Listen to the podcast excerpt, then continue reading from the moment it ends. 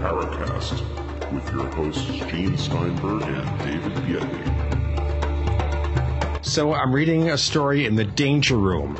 The what? At the Danger Room at Wired Magazine Online.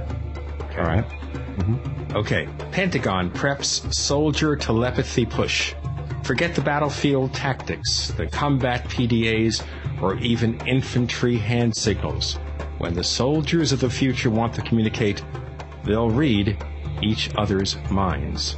Really? That's right. It says at least that's the hope of researchers at the Pentagon's Mad Science Division, DARPA. The agency's budget for the next fiscal year includes $4 million to start up a program called Silent Talk.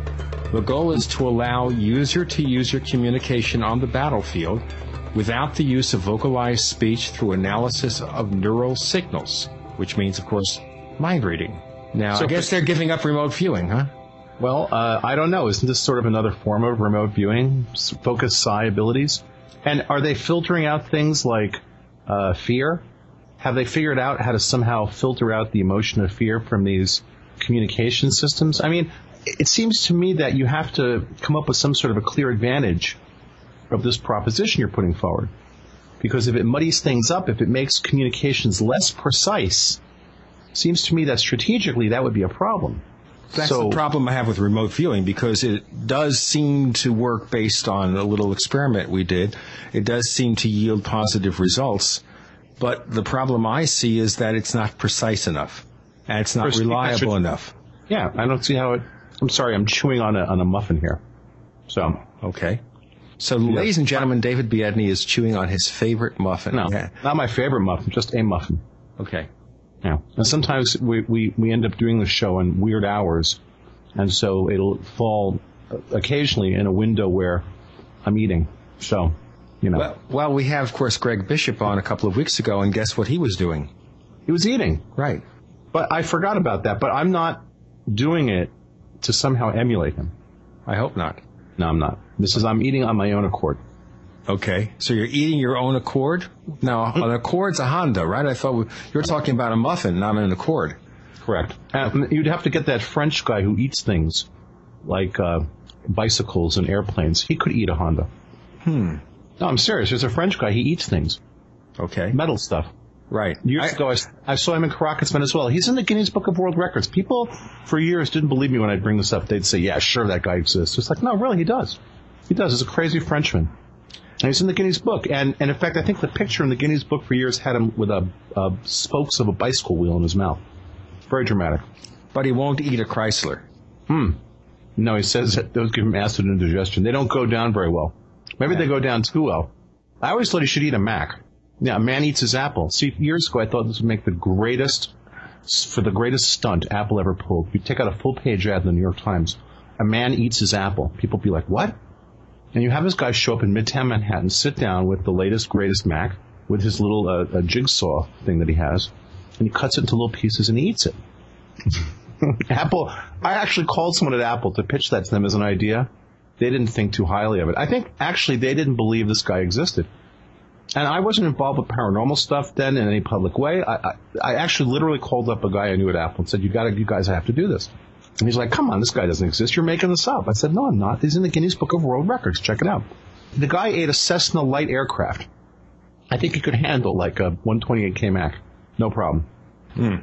And you can get those pretty cheap now. You know, 128K Max are worth what, $25? That much? Yeah. No, you can get those for free. I think. Okay. Yeah. Okay. Unless, now, you know. now, I understand here, you know, looking at this story, getting back to the story about using telepathy, DARPA Mm-hmm. is also trying to map monkey brains. So we're going to have monkeys in the army now? What are you, what are you talking about? Map monkey brains. Well, I don't know. I understand they have a few left in the Republican Party. Ooh. Boom, boom. We're going to get emails now. People are going to complain. About We're those, politics. we're those, we're those liberal, we're those liberal uh, bastards. That's what they'll say. Oh, I won't do that. I take it back. I didn't mean to say that the Republicans had people who had monkey brains. They just eat monkey brains, like in that Indiana Jones movie. I was thinking of that, yes. I knew you were. I'm telepathic. I read your thoughts. You went to DARPA. You were educated by DARPA.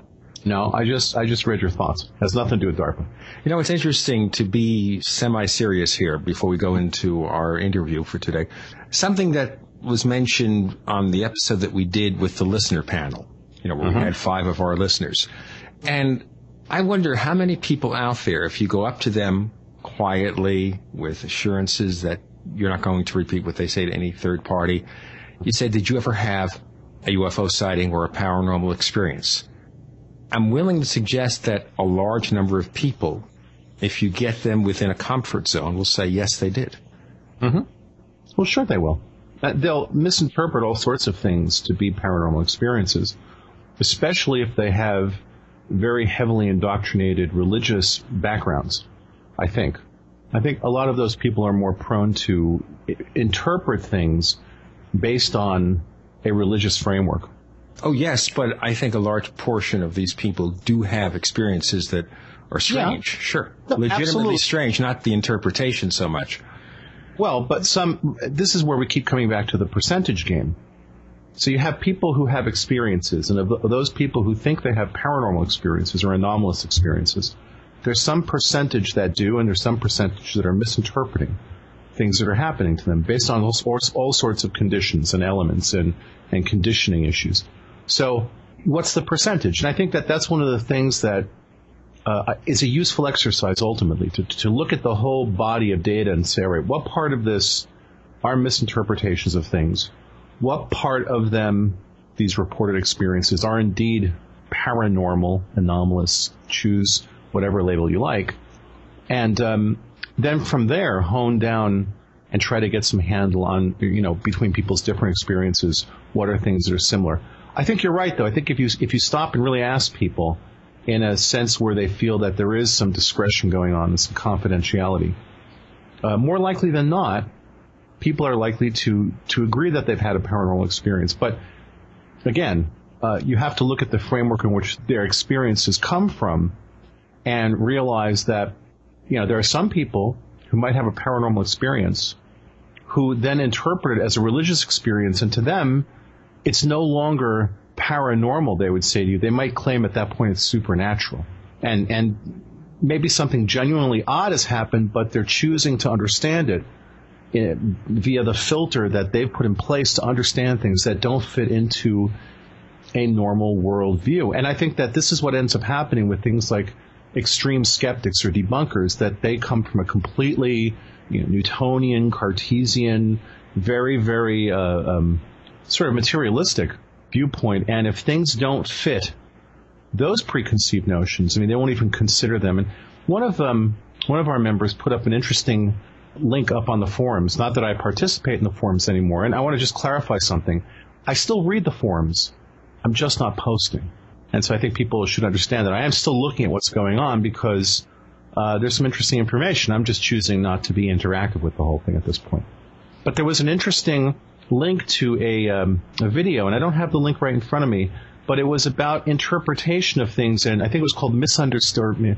What was it? Misunderstanding or something along those lines. It was basically a very interesting video about what skeptical thought really consists of, what its real definitions are.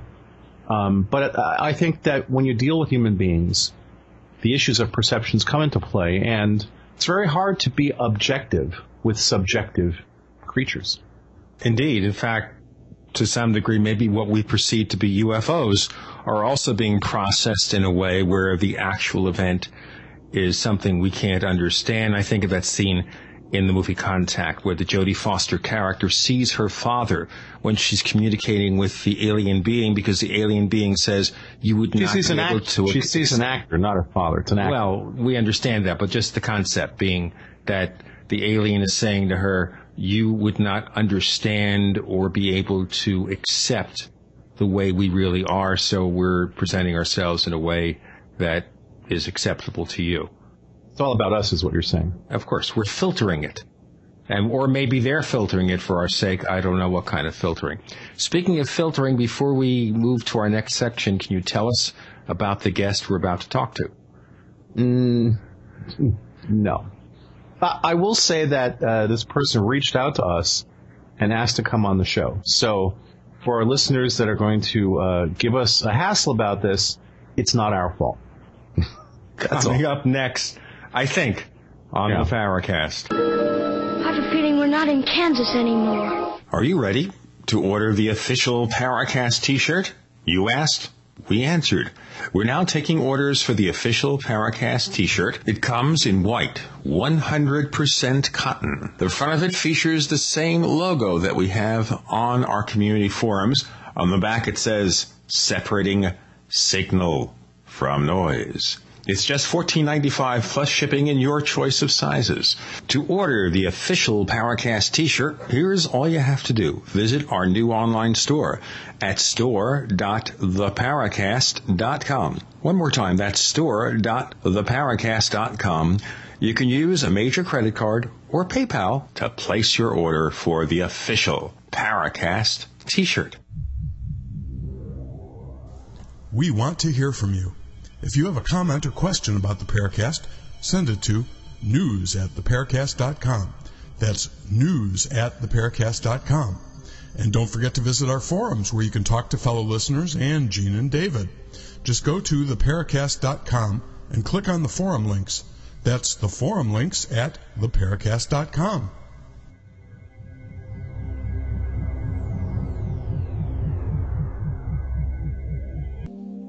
Hi, this is Don Ecker, and you are tuned into the Paracast with Gene Steinberg and David Biedny. Hey, let me tell you what, you're going to hear stuff here that you probably won't hear anywhere else. Hear that, George Noory? We're joined this week by L.A. Marzulli, who is an author and a researcher looking into the uh, UFO phenomenon. We usually like to start interviews, uh, Lynn, by asking, how did you get involved in the field? So I'll put the question to you. How did you get involved in this uh, in this topic? Well, specifically with the um, with the UFO uh, phenomena, um, I had a friend that came up to me, oh, probably at least 25 years ago, maybe longer, and uh, and asked, you know, what about life on other planets? And I had no answer to him um, for him. Uh, I just kind of went, mm, you know, that's that's interesting. What about life on other planets? I had read C.S. Lewis's uh, space trilogy, um, That Hideous Strength Out of the Silent Planet and Perelandra, which uh, fascinating books. If you've never read them, or just he's he sort of answers the question. But uh, anyway, this led me to a bookstore, and I, I was able to procure a book entitled The Omega Conspiracy by Dr. I.D.E. Thomas who in turn referenced a man by the name of G.H. Pember, who wrote back in the uh, latter part of the 1900s, uh, or 19th century, I should say, I think 1850s, 1876, somewhere in there. Um, both of these guys really knew their stuff, and uh, they were sort of my mentors, and both books served as a primer uh, for my paradigm and the way I view, or my worldview and the way I view the UFO phenomena. I don't believe it's extraterrestrial. I believe it's interdimensional. And, you know, Jacques Vallée also leans towards that and, and other researchers in the field. Um, I also think that most of it is incredibly malevolent. We're looking at stuff that, uh, and we can get into that later. If you just break it down, you know, strip it down and expose it for what it is, it's like, you know, who wants to go through any of that?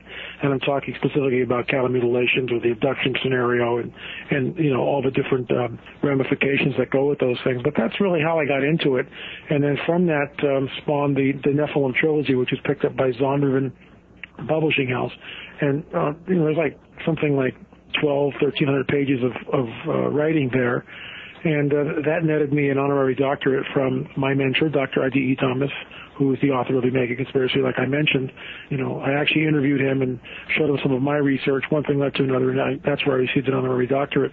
And I'm really proud of that. You know, does it mean I went through all the classes and have all the credentials as a as a guy who would, you know, let's say take all those theological classes? And no, I don't, obviously. But I've certainly done the homework and the research. And now with with uh, I'm working on book number six book number four was uh, Politics, Prophecy, and the Supernatural. I think I gave you guys a copy of that. And of course, five was the Alien Interviews, which is uh, 17 hard-hitting interviews that talk about the UFO phenomena for people who've actually experienced it. So um, that's in the book I'm working on now. It has to do with 2012. So um, I pretty much do this full time. It's what I do. I'm either on the radio doing research, uh, blogging, reading, or writing. You know, some, something like that, or running my daily three mile jog. So. All right. So now, you're right while you do your three mile jog. There you go. now, actually, uh, Lynn, the book that we got was the Alien Interviews. Okay, great. We'll stick right to that then. Okay. So a lot of our guests who come on have gotten in, interested in the field because they've had personal experiences with UFO sightings or interactions. So, do you have anything like that in your background? Yeah, I actually do. I've had I've had two sightings, and they're they are literally decades apart. One fairly recently, uh, and the other one when I was about 12 years old. Let me do the the earlier one first, mm-hmm. and we'll go from there. The earlier one uh, has all the hallmarks of a of a classic UFO sighting. I was with three other boys, so it was a total of four of us, and we were taking a shortcut to lunch. We were trying to get to lunch early, so we were taking a shortcut through this ravine to get to camp so we can get our hot dogs or whatever. And it was a very clear day. It was either in the spring or in the fall. Not sure which, but just a gorgeous day, not a cloud in the sky. And we're walking up this ravine, and this is at a place called Camp Horseshoe, right in Rising Sun, Maryland. By the way, the camp is still there, and the actual trail I used, I found it on a map. So, uh, you know, I, I can take you right to the spot. I'm sure it's changed a little bit over the years, but I can take you to the spot and show you where I saw the thing, which uh, was was kind of neat when I discovered that online. Anyway, we're walking up this thing, up, walking up the ravine. I'm the last boy in line, and I hear, "Wow, what's that?" And the other two boys in front of me go, "Yeah, what is that?" And I go, "Where?" They go, "There." and they point, and we're all looking at this thing together. Literally, it's the classic silver disc, the classic silver disc, sitting there, you know, way up sky, but close enough to where it's not just a light. It's not blurry. It's it's obviously metallic. The sun glints off of it a couple of times. It's it's noiseless, not a sound.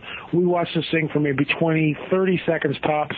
You know, and, and my memory on that is is you know, it's it's it's hard to pin down. If if I was in a court of law, they said, Mr. Marzulli, you know exactly how how how long did you see that? It, anywhere from let's say 10 to 30 seconds, somewhere in that window.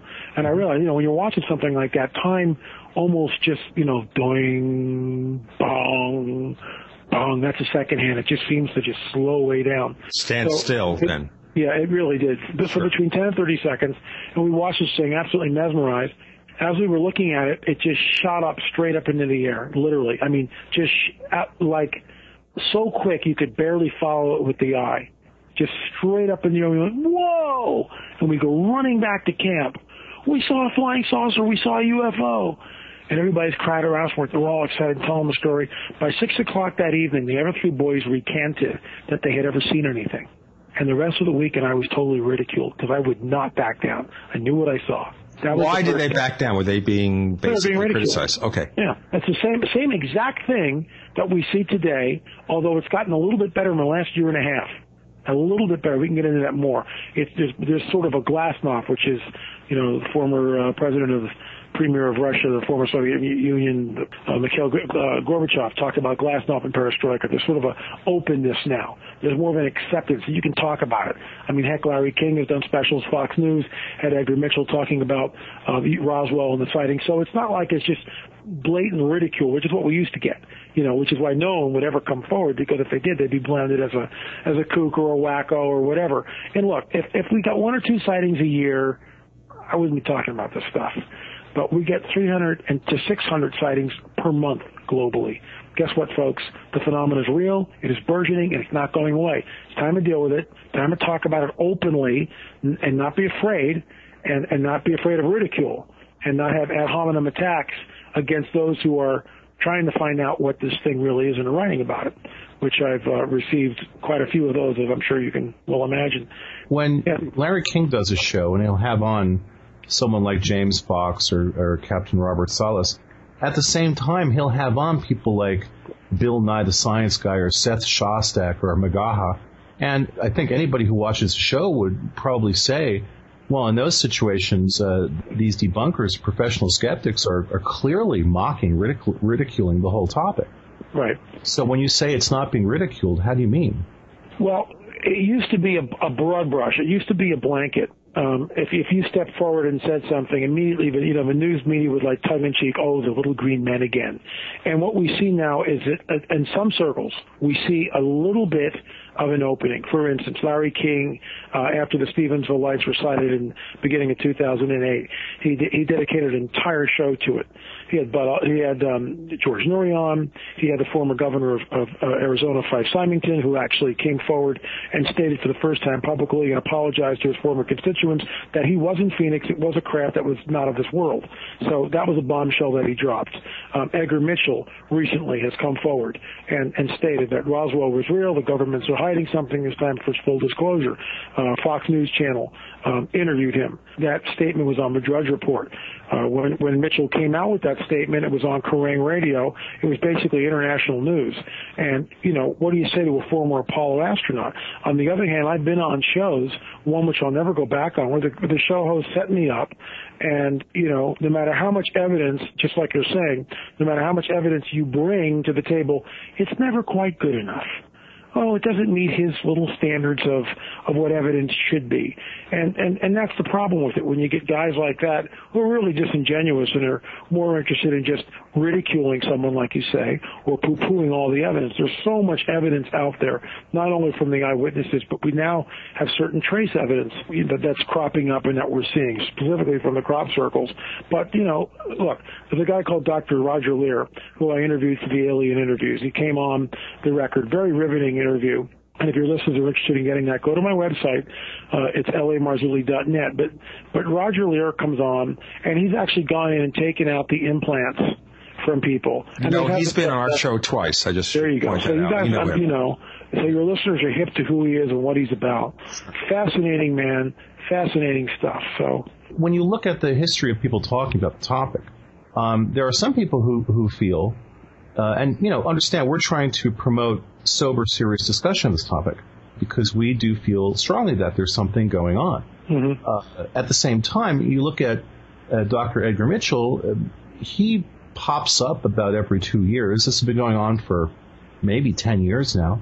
Well, he'll pop up and sort of make the same statements. It's important to realize, and I think certainly most of our listeners do, that uh, Dr. Mitchell, uh, a highly celebrated Apollo astronaut, has never claimed to actually seen a UFO. So mm-hmm. he talks about things from sort of the second uh, second person perspective, third person perspective of you know, well, I've heard things, and that's great. At the same time, uh, you have astronauts like Gordon Cooper, who had seen UFOs, had some rather remarkable encounters with UFOs, and went on the record with these things years ago. So if you analyze the media coverage, I think it's probably accurate to say that um, there have been people involved in the research for many years uh, in terms of ca- trace evidence. Uh, Ted Phillips has been doing phenomenal work in the field, really important scientific work for, what, over 30, 35 years. And he's gathered hundreds of cases worth of, of, of hard evidence, I mean, real stuff. And yet, actually, interestingly enough, he's one of the people you don't see featured on things like the Larry King show. Yeah. Um, so, so uh, again, trying to, you know, let's just set the stage here that certainly, if we look at the history of sightings and reports and people coming forward, I think it's probably accurate to say that there's been a fairly consistent number of people over the years coming forward claiming uh, sightings, certainly. We have, you know, mass sightings. We have cases like we recently talked about the Rendlesham Forest case in 1980. Mm-hmm. Uh, you know, highly, highly respectable case, very credible witnesses. Uh, and this was, you know, th- almost 30 years ago. You know, we have these things that have been going on for a long time. Right. And it seems like, if anything, the media coverage is cyclical. So that you'll have, you know, a, a, an area where there's a bunch of sightings, let's say like in Mexico City in the early 90s, there was a mm-hmm. significant wave that started. And that actually broke through and there was on cable television at the time some pretty significant media coverage of it. Now, what you didn't have in 1990, for example, or 91, was the internet. So, you know, maybe now, maybe what you're perceiving is now that we have the internet, there maybe is some some more expanded or just more voluminous coverage of the topic. And and I would I would certainly concur that the internet has changed the landscape of it, has changed the, the playing field. Um, you know, look, I can blog five days a week about anything I want to blog about, and you, you know, people can go there, and we're getting quite a few hits, and it's, it's a great blog, and people, you know, and, and, and enjoy it. And I talk about a variety of subjects, but I really focus on the whole UFO phenomena. And I don't want to get bogged down in as to whether the media is, you know, in my opinion, I think there's there's there's sort of a glasnost. There's sort of an open, more of an openness now than I've ever seen, in my opinion. There's more of an openness. Now that's not. I'm broad brushing here with a bit of a broad brush, perhaps, but I see more of an openness. Specifically, last year the UK came out with its, uh, you know, some of its declassified UFO files, and you know, all that ran on major main, you know, mainstream news news outlets.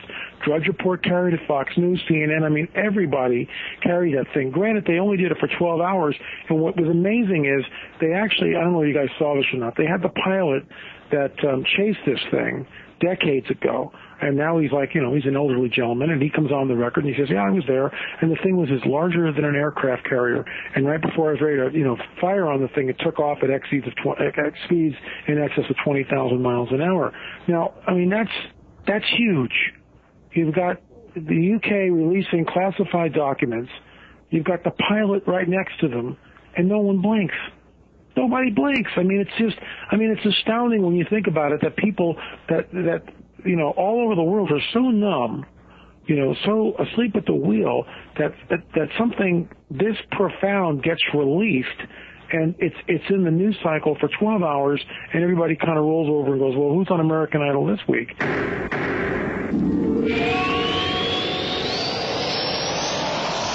Business travel is a profitability killer. You know that.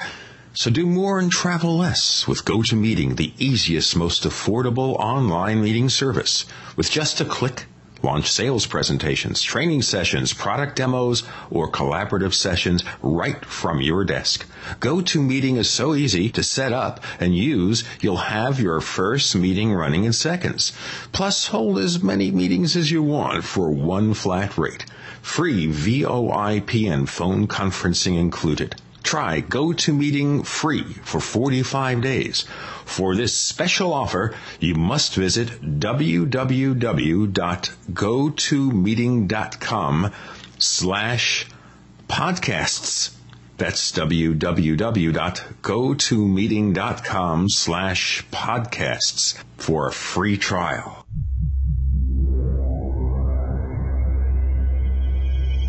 You've entered another dimension. You've entered the Paracast.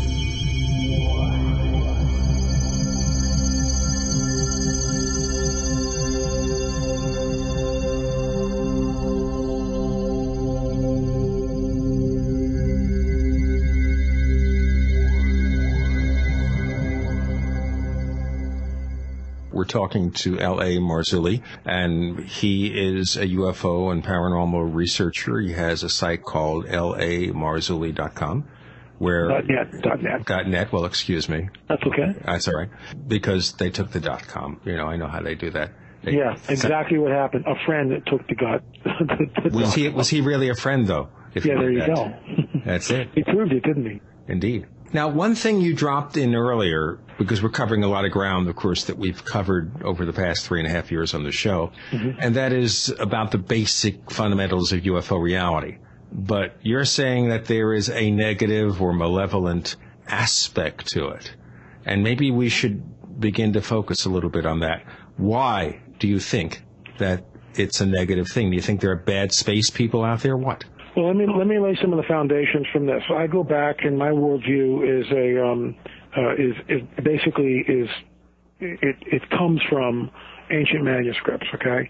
And studying these ancient manuscripts, I've come to a conclusion that what these beings are are in fact the B'nai Elohim, and I'll get into that and, and, give you the translation of what that means.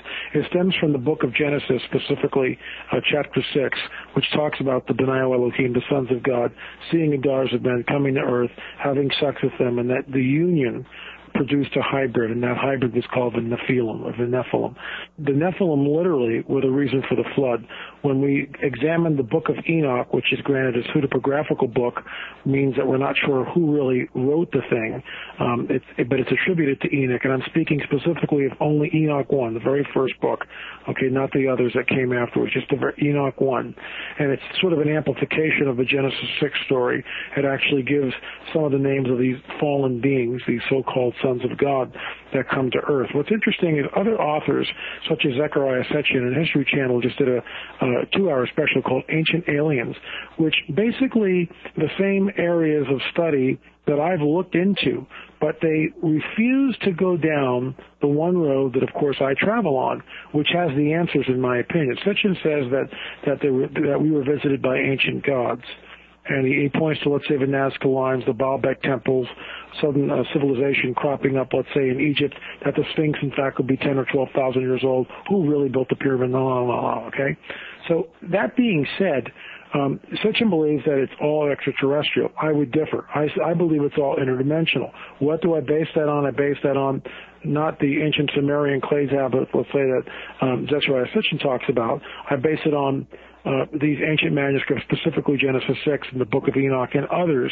Uh, Josephus, the first century Jewish historian, talks about the Nephilim and that the bones of the Nephilim were actually openly displayed in the city of Jerusalem before it was destroyed.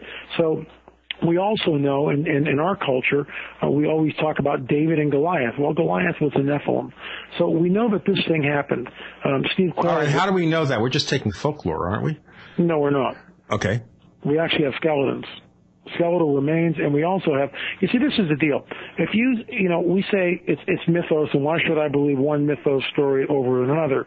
But when we get to Nephilim, let's say, and talking about the Nephilim from the Book of Genesis, from the Book of Jubilees, from the Dead Sea Scrolls, from first century Josephus, we've we've got multiple sources all talking about these things it, it's no longer mythos, in my opinion. Now, I can't take a film crew back in time, but what I can do, um, and Steve Quayle has done this in his book, and he talks about that these giants were in fact real, that the skeletons have been found, and the Smithsonian has a nasty habit of, of running in, is, is scraping up the bones, putting them in boxes, having everyone sign national security uh, papers, and off they go with the stuff, and it's never seen or heard of again.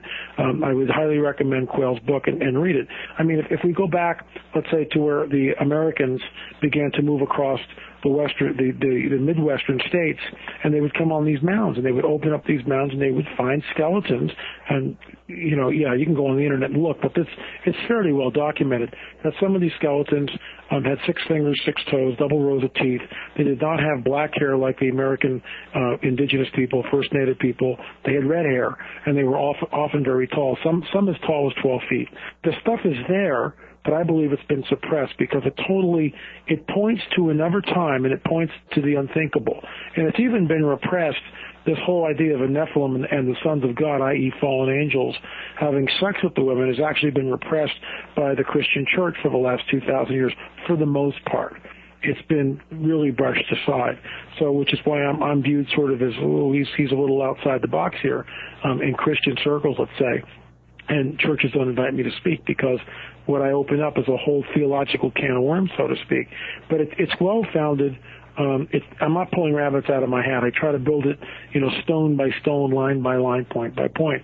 Okay, so, but you're talking about giants here, and the so-called aliens that people reportedly see now tend to be the smaller gray skin creatures. So get, why I'm the getting, difference? Okay. Yeah, there's a leap.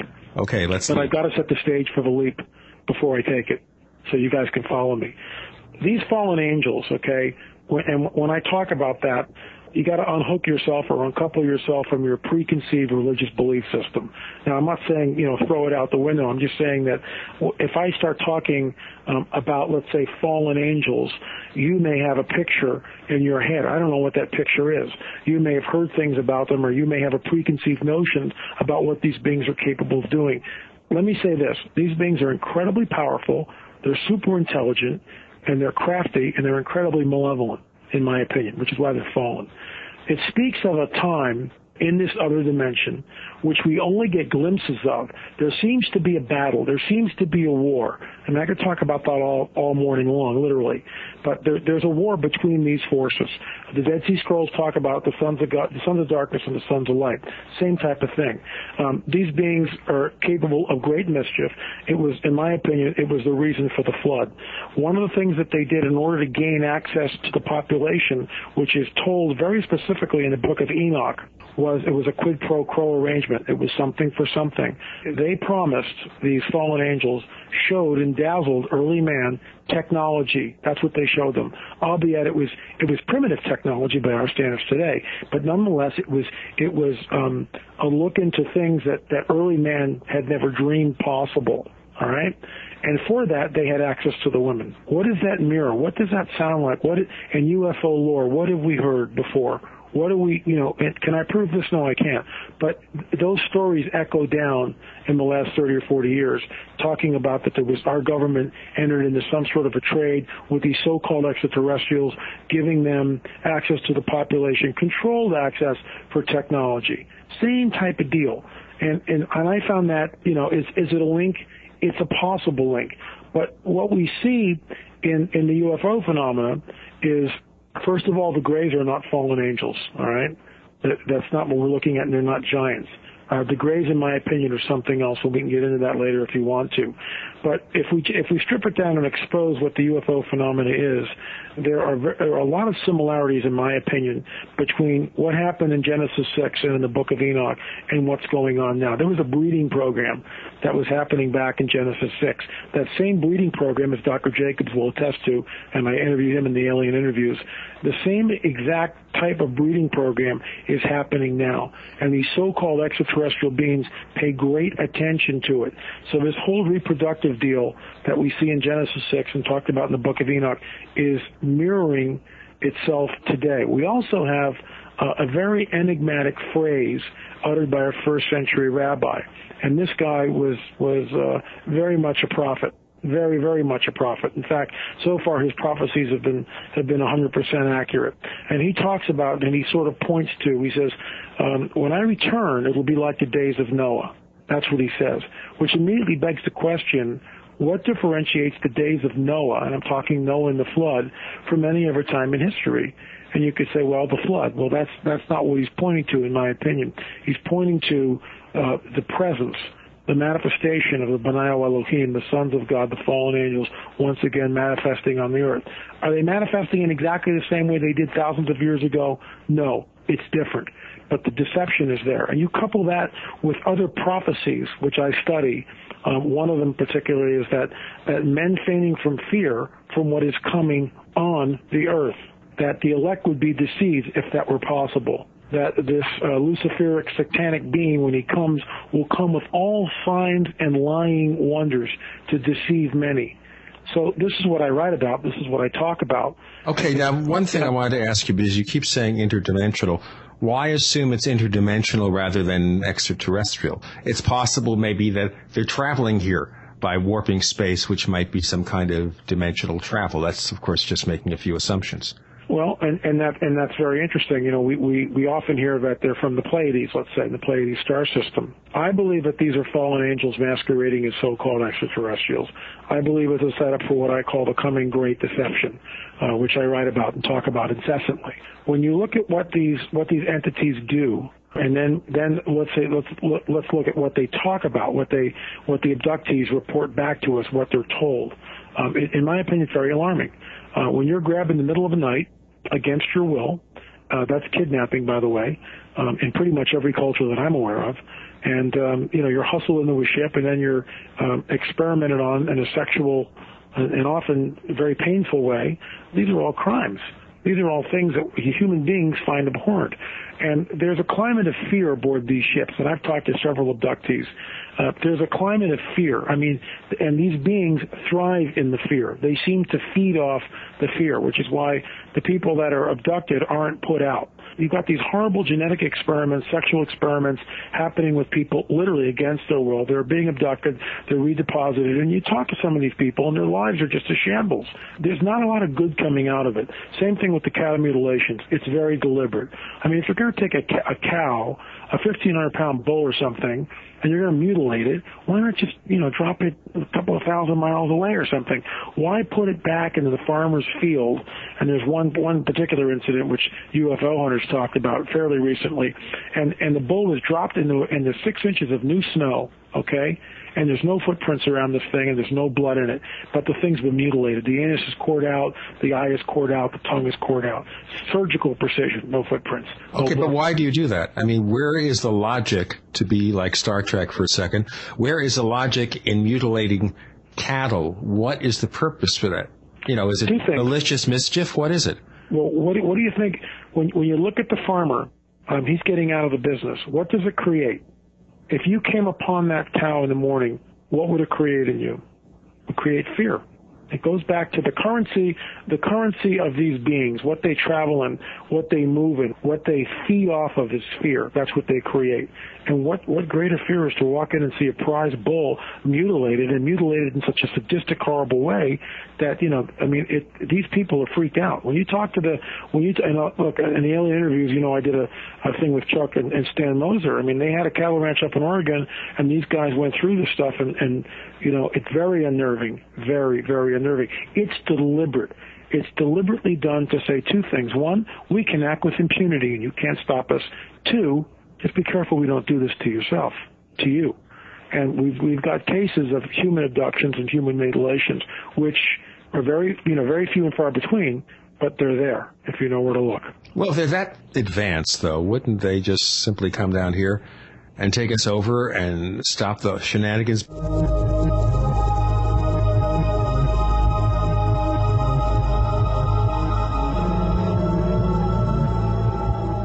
Fate magazine is proud to be celebrating its 60th anniversary and its 700th issue. That's 60 years of bringing you true reports of the strange and unknown. Fate brings you the latest on all aspects of the paranormal, like angels and miracles, psychic phenomena, ghosts, UFOs, and much, much more. It's bigger and better than ever. Subscribe now by calling 1-800-728-2730 or online at www.fatemag.com. That's 1-800-728-2730 or www.fatemag.com. What are you waiting for? Your fate awaits. You're in the Paracast with Gene Steinberg and David Biedny. You never know what's going to happen next.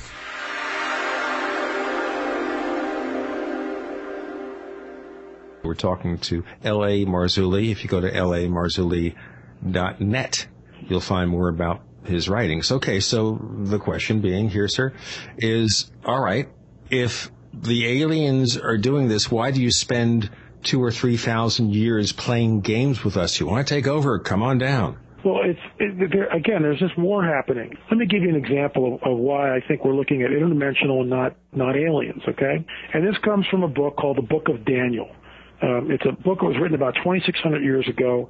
It's a glimpse into this other realm, which we we only get you know small little glimpses, little insights into it.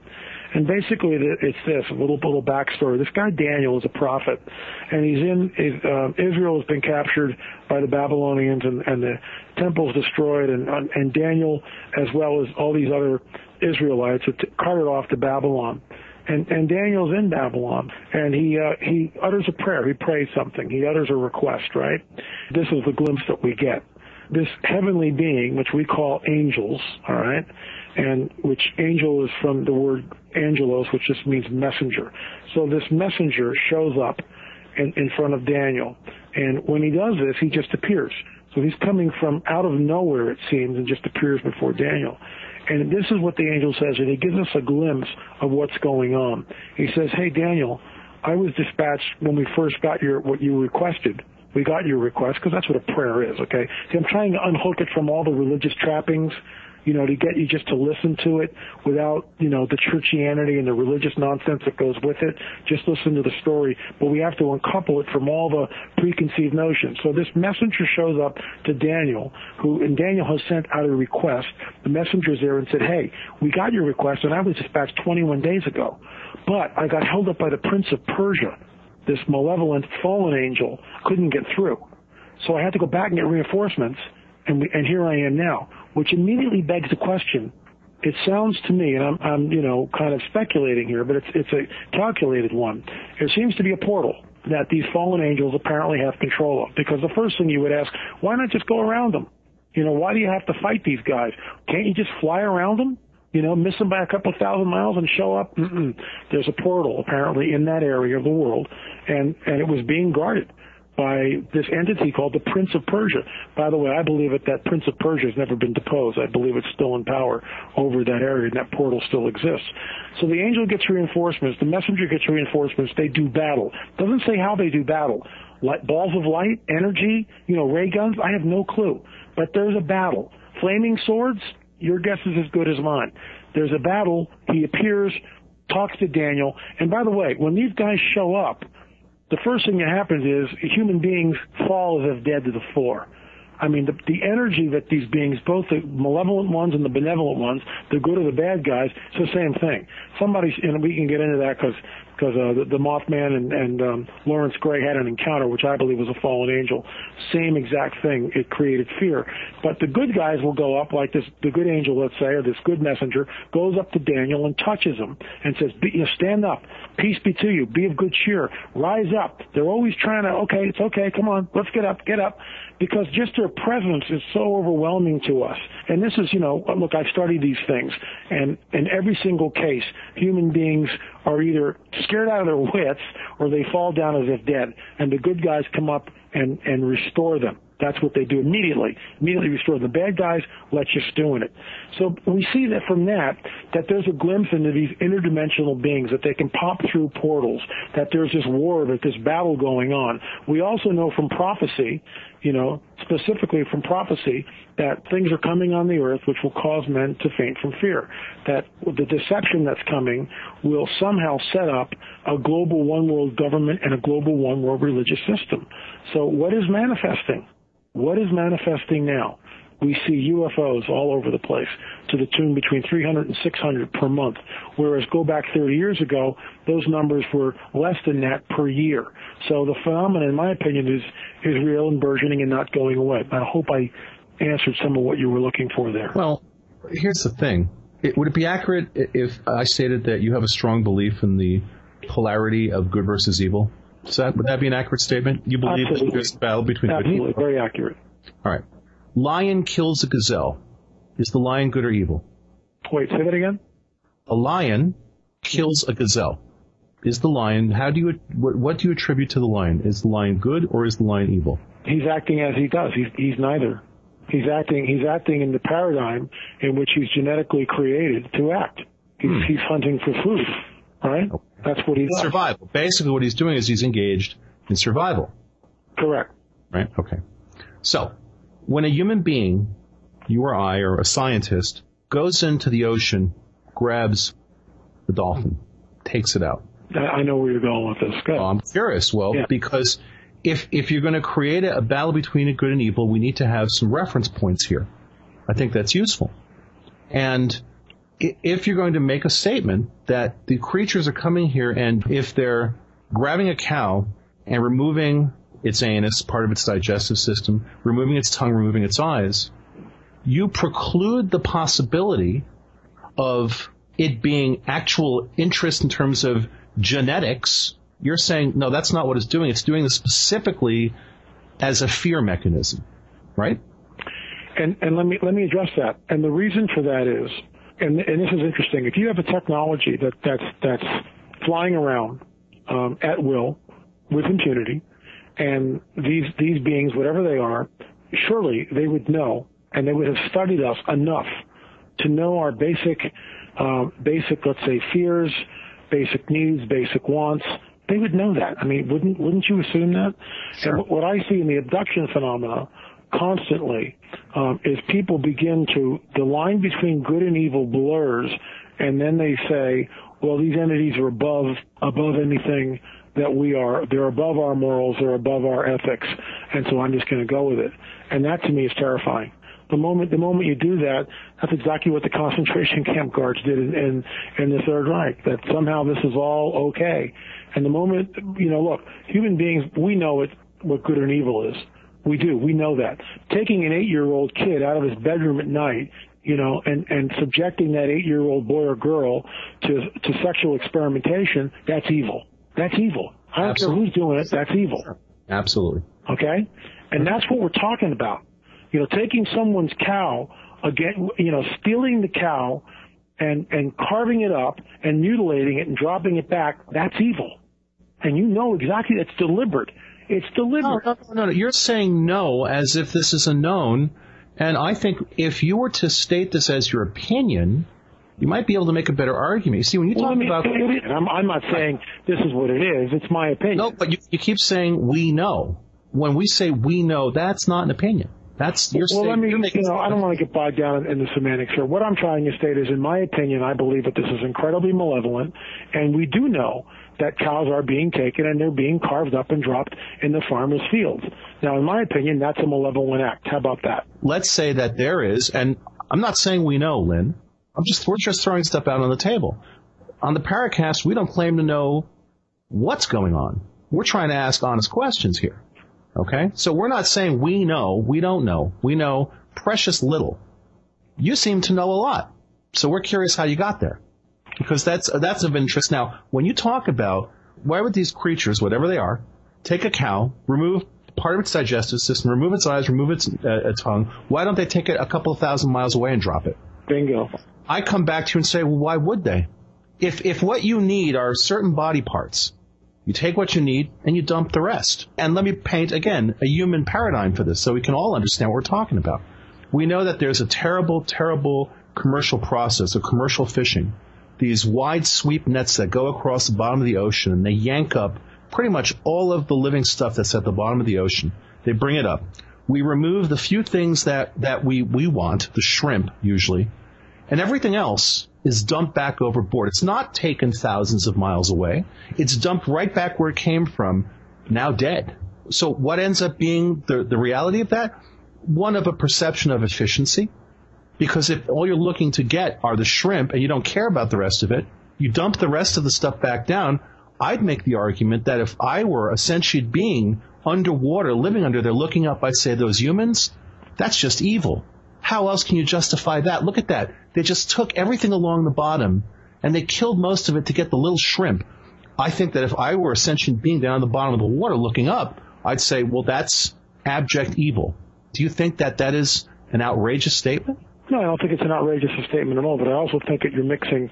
You're not. You're not really talking apples to apples here. You know, you're not. I mean, so? I, I understand the, the, the point you're trying to make, and Right. that gets into, you know, are those fishing practices are they really beneficial to the environment? And my my short answer to that would be, you know, no, they're not. Um, it's, it's a raping of the environment. Um, and I'm not like a you know a, a gung ho environmentalist, but what you just described is, is a practice which is you know it, it's efficient from an economic viewpoint, uh, but eventually it, it will rob the ocean of the uh, of the, of the, the nutrients and and other fish that we need to survive and the ocean needs to survive. So it's, it's short-lived. But see, what we're dealing with here is something else. And, and the cow mutilation is just one facet of this phenomena. When, mm-hmm. when we start to look at the, the cat and mouse game of, let's say, the crop circles or the alien abduction phenomena or the, the implants is certainly another one, and, and all the vast, vast sightings all over the planet, which continue. Some, something, it's ramping up to something. I mean, I think we can agree on that. It seems to be accelerating. It seems to be ramping up into something. It's a question of what paradigm you're going to fit it into. And I fit it, I believe that these beings, in my opinion, are very, very malevolent. They're here to deceive. And when they do reveal themselves, this will cause, in my opinion, what I have termed to call the coming great deception. It will cause people to shift their worldview and shift that worldview in a matter of seconds because they'll be overwhelmed by what they see. Well, but if they, at this point, are seeing a lot of solid evidence for the existence of these anomalous craft and whatever it is that's behind these craft, and we're just talking about this at the beginning of the show. I mean, we haven't seen a huge shift in public perception about this stuff, given, like you stated, the increased amount of media attention to it. And if we presume that that media attention is more serious and sober in nature, which is certainly an arguable point, um, one should perceive from that that people are taking the stuff even more seriously than ever. And I think you'd be hard pressed to come up with proof of that. Well, let me let me ask you this: what is what are we enculturated with um, constantly? What are the movies we're, we're bombarded with? What about the movie Knowing? Have you seen the movie Knowing? No.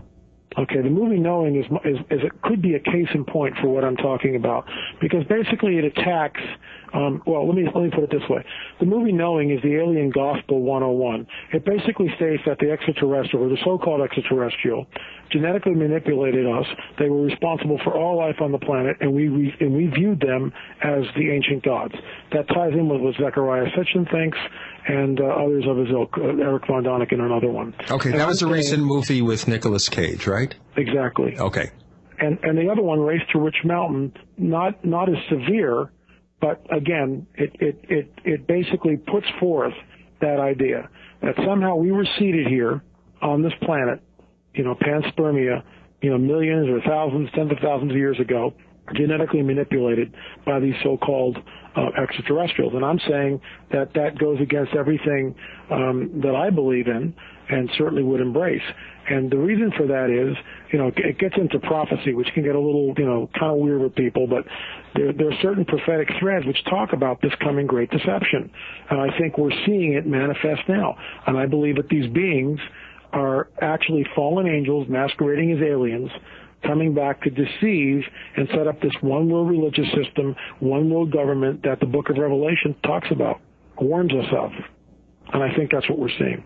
Well, I counter that with I believe we don't know anything about what's going on with this entire topic. We have nothing but questions. We have precious few clues. There are some clues to what's going on. I think one could certainly make the argument that these creatures, whatever they are, are technologically superior to us. I'm totally comfortable making that statement without attributing any sourcing to what the technology is or to how it works. Now, what you're saying is that the technology is in the hands of certain government operatives that are using it with some agreement with these beings, uh, an exchange of human genetics or access to women, I guess, in exchange for this technology. And uh, I can back up my belief pretty strongly. I guess any, and when we're talking about beliefs, certainly we've said on the show many times, you can believe anything, and people do believe anything. But it, it's very important at that point to try to, in order to make not an argument, but uh, to make a point of um, of consideration, you have to back up beliefs with something a little more solid than you know talking about the things that you're talking about. And we're not going to disagree with certain statements you're making. Do these creatures have some sort of an ability to move interdimensionally? Well, one of the things we have to do is recognize that most people don't understand what the term interdimensional actually means. All right, it's a buzzword that gets thrown around, gets thrown around quite a bit. When you start to dig underneath of that, what do you come up with? Well, like Gene pointed out a little earlier, if you're going to move between star systems and do so with any degree of efficiency or pragmatism, you've got to figure out how to bend space time. It's really, it seems to be the only way to make this doable. And at that point, essentially, an interdimensional being, interdimensionality is a byproduct of an interstellar or even intergalactic uh, propulsion system. So, so when, when you talk about interdimensional, you know, I think it's very important that you have to qualify what that means. And I don't know that you've done so yet, Lynn. I mean, uh, you know, certainly we'd be well, curious. Let me let me let me address that then. And you, you I just want to tell you before you start, Lynn, that we are going to break for the hourly split for the show in about three minutes, so we can introduce this in this segment and pick it up on the next one. Okay? Sounds good. So go ahead. I would I would address that by saying this that, and I've cited examples of let's say messengers popping in and popping out. That is what I refer to as interdimensional. They don't need a vehicle to do it. They appear and they disappear. We get that in the written record. Now, you can call that mythos, or you, or that can be, let's say, the, the centrality of your belief system, or certainly the centrality of my belief system. To you, you may look at it and go, well, that's nice mythos, and there's, you know, stories like that from other parts of the world. The thing that separates it, or the, di- the dynamic that separates it, let's say, from any other mythos would be the threat of prophecy. And that prophecy, some of it is thousands of years old, recorded in the Bible, and we see that prophecy, and we see some of that prophecy, you know, happening in our day. We see it actually written thousands of years ago and then happening today in the world. Um, I can give you several examples, and I'm sure you'll want those after the break. But we're talking about a system, a belief system that I can't, you know, can I offer you proof that God exists? I really can't. But I can point to prophecy and say that there's an entity, a force, a being that seems to dwell outside our space-time continuum that somehow knows the future and not in a sketchy way like Nostradamus, knows it with pinpoint specificity. And that's what I want to get into in the, in the second part, because that ties in the whole idea that what we're looking at here is a coming great deception, that these are not extraterrestrials. These are interdimensional beings, i.e. fallen angels, who can pop in and out at will. Okay, before we split for the this part of the show, L.A. Marzulli, where does one get a hold of you and find out more about the things that you do? Uh, go to my website, lamarzulli.net. There's links to the blog, the books, uh, to radio shows, archives, lamarzulli.net, lamarzulli.net, and it's all right there. And by the way, when someone clicks on your name, when it's posted on the Paracast radio show site at theparacast.com, they will also be taken to your site. And of course, you have such books as Politics, Prophecy, and the Supernatural, which we're going to get into, The Alien, involving interviews with people who have had reported experiences with alien beings. We'll have that, a lot more coming up on the other side of the Paracast. Gene and I love to hear from our listeners. If you'd like to share your thoughts with us, send your messages to news at theparacast.com. That's news at theparacast.com. And don't forget to check out our website at theparacast.com, where you can download past episodes of the show for free and visit our dynamic discussion forums. Also, please patronize our sponsors. Tell them that you heard their ads on the Paracast. They'll appreciate it, and we will too. Hey neighbors, you can now give us a tweet on Twitter. Check out the Paracast at twitter.com slash the. That's twitter.com slash the Paracast. Follow us and maybe we'll follow you. Welcome back to the Paracast with Gene Steinberg and David Biedny. L.A. Marzulli joining us for the second part of our episode of the Paracast. And you had mentioned, as we concluded with the discussion, about beings popping in and out. Now, I'm going to drop the motion picture resemblance because we talk about that when we talk about the fact that we might be able to warp space or bend space or travel between dimensions to get from one distant location to another as they do it on Star Trek. Okay, so how about beaming down? So people beam down from a spaceship using their matter transformation or transmission device. Why do we assume it's anything else? Well, I mean, look, you're you're talking Star Trek, and and I I wasn't there. Okay, I haven't I haven't seen one of these creatures pop in and pop out. Let's go to Lawrence Gray, who saw what I believe is a fallen angel, and Lawrence Gray would back me up on that. That's what he believes was a fallen angel. It it manifested in his room at 2:30 in the morning. He was overcome with fear. I mean, paralyzed with fear, and he began to evoke the name of Yahshua or Jesus in the Greek. And the moment he did that, the thing began to back off. In other words, he had authority in that. Now, I might be talking about stuff that you guys, you know, never traveled in, and that's fine. We can get into it. But, you know, he was a believer. He had a certain worldview and a certain paradigm, and he was the only person who saw this apparition that I'm aware of. And this goes back in 1966-67, Point Pleasant, West Virginia, when this thing was literally terrorizing a small town. And he had a victory over the thing.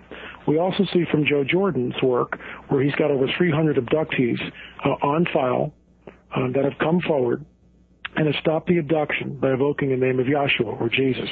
Something is going on, and this this bolsters and points um, a spiritual dynamic or an interdimensional dynamic, which of course I adhere to.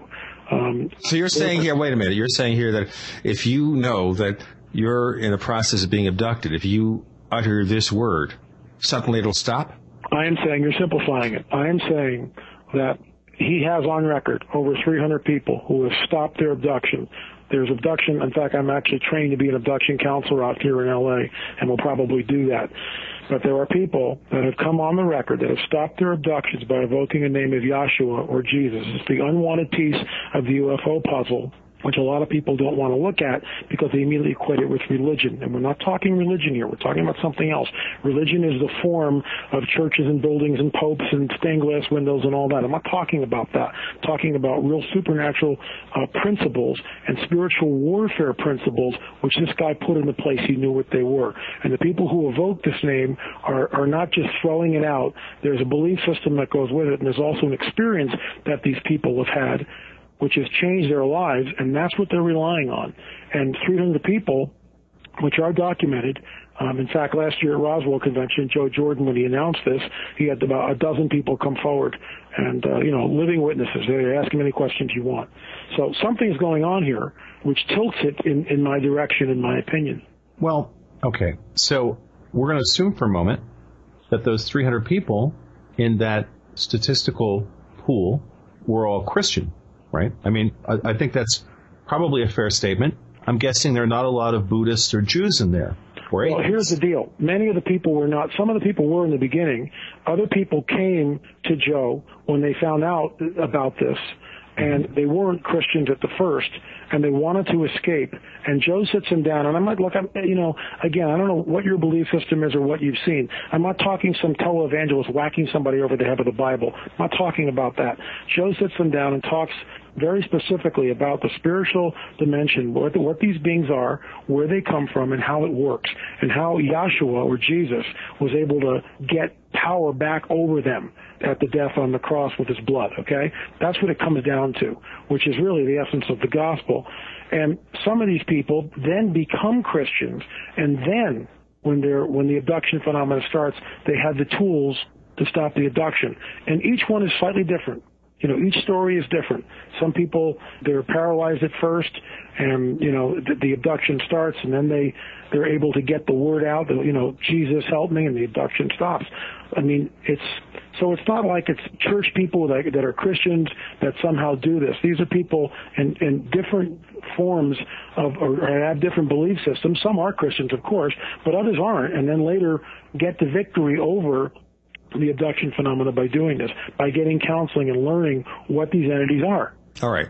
When you do analysis work in, in a situation like this, you always try to get an interesting pool to draw from. So when, when you're talking about this, what occurs to me personally is that in the invocation of the name of Jesus, there's a certain emotion tied to it. And as you're saying that, I thought, well, do they ever just say God? Hey, God yeah, help. Yeah many many abductees, and, and Dr. Jacobs will talk about this. People yell God, God, God all day long, nothing happens. But Jesus works. Yeah, but there's a reason for it. There's a reason for it, which Please. is unless you study this and understand it, and, and really understand what's going on, and, and the prophecies that, that talked about the first advent, his first coming, and the prophecies that talk about his second coming, and then when you strip it down and you move away, and let, us just let's just look at one of the stories. Let's just examine one of the stories. Here's a guy in the ancient world by the name of Yahshua. That's his name in the Hebrew. It's Yahshua, okay? Jesus in the Greek. Yahshua is addressing a crowd, 500 a thousand people, who knows, but many people were there. Leprosy in the ancient world was an absolute death sentence. If you were a leper, first of all, you were ostracized from society. You had to walk around going unclean, unclean. We've all seen the silly movies, right? But it's true. And you watched your flesh literally rot on your body over a period of years. A dreadful, horrible way to die. The story is this. The mythos, to use, you know, your word, would be this. And I agree, it's mythos. It's a story, but it's handed down and people have died for it. Anyway, let's continue. Yahshua is talking, and these lepers from a distance go, Have mercy on us, son of David, which is one of the titles that people gave him, son of David, okay? But all Jews were sons of David. That's how they were viewed, all right? mm-hmm. But a son of David also would be regarded as a king. So they're kind of, you know, throwing him a bit of a title there. And, and have mercy on us. There are 12 of them and Yahshua, you know, basically calls out and says, be healed. Instantaneously, the lepers are healed. Instantly. So we're talking about a miracle occurring on the subatomic cellular level where matter and energy is being manipulated in ways that, in ways that we don't understand, if it's true. If it's true. In ways that we don't understand. Okay? That's the mythos. That's who we're talking about. That's the kind of power we're talking about. Let me give you one other example. There's a storm on the Sea of Galilee. Joshua was asleep on the boat. It's one heck of a nasty storm. The guys who were with him in the boat are freaking out. Boat's taking on water, sails are ripped. They think the boat's going to capsize. They finally wake him up and go, you know, we're we're in trouble here. And he looks at them and he's, you know, he kind of, you know, says, look, you know, why why are you so afraid? Don't you have faith? And of course, I mean, that statement in itself is just like, whoa, you know, why are you saying that to me? The boat's sinking. Give me a break, you know? And he turns to the storm and addresses it and says two words, be still. And according to the account, instantly, not gradually, instantly, it would be like a, a, a fan, the plug being pulled and then the blades stop. The wind stop and the seas become calm. So that's that's two examples. The third example I'll use is this. There's this guy, and he's he was a he was a demoniac. He was possessed by by not only one demon, but by a legion you know, and it's like hundreds and hundreds of these of these entities were actually in this guy. They would chain him uh, and he would break the chains, and he would run around naked in the tombs and just basically terrorize the countryside. Yahshua shows up, and by the way, this is right after he calms the storm. The boat finally lands where it's supposed to be. He gets out, and this this crazy, wild demoniac comes up to him, and and Yahshua addresses him, and says, uh, you know, who are you? And they answer him, and they say, Legion, for we are many. And they beg him, they beg Yahshua not to uh, cast them into the abyss. They don't want to go to the abyss can we go into the herd of pigs? And so Yahshua gives them permission. They leave the man. They go into the herd of pigs. The pigs hurl themselves off the off the cliff and drown. This, of course, causes great consternation in the town. The man who was demon possessed is sitting at Yahshua's feet in his right mind for the first time in who knows how long. So what we see is we see power over the elements, with the example of storm, power over matter and energy as we know it on the cellular level, subatomic level, with the healing of the lepers, and power over supernatural forces, i.e. demons, that this man was, was possessed with. So surely we could agree, and I may be taking too too much of a leap of faith here, I don't know, that these are all benevolent action. Would you agree with me on that? Are they that all, all of the actions that he just did, all these quote unquote miracles, were benevolent. They were good things. Well, personally, I'm a little hesitant to. No, just yes or no. I mean, are these good things? Yes or no? Again, you're, you're accusing Gene of oversimplification, but yet now you're engaging in it. To engaging make that what? statement, oversimplification. No, no, I'm not, it's not an oversimplification. It's a simple yes or no. It's, No, it's healing a leper who's, who's, who's dying of leprosy, you know, and, and casting out demons from a man and calming a storm so the boat doesn't sink. Are these good actions? Yes or no? Put, if you're the leper and you're healed, is that good? Yes or no? Let's put it that way. If I'm a leper and a supposed person heals me, is that good? Yes. Yeah. Okay. That's- if, you- if that's- you're in the boat and the boat's going to sink, Right. is, is Right. that a good thing? And he stops, he stops the storm. I don't know. I, I could think of people thinking, well, no, that's probably not a good thing. Cause Okay, I so was- you want to drown and die? Is that what you're, is that what you're telling maybe me? maybe I have a heavy tax burden and I don't want to live. maybe, my, maybe my life But see, sucks. see, you're being intellectually dishonest because you know where I'm going with this. I'm I mean, it's a simple yes or no question, and we can certainly No, no, agree no, that these excuse are me. good actions. This is like me bringing up a movie. I'll bring up any science fiction movie and ask, well, do you think that No, it's fiction not, my thing- friend. It's not because it's steeped in prophecy. I'm just giving you the examples before I move into the prophecies, which we can talk about, which then I want to see what your answers to them. Sure, I'm, all. I'm trying to get you to do is decide what's benevolent and, or malevolent, and you won't go there, and that to me is intellectually dishonest. I mean, surely, as a human being, these three examples I gave you are benevolent, good examples. I mean, a sixth grader would know that. Why can't you say either yes or no? If they're not, if they're not good, then say so.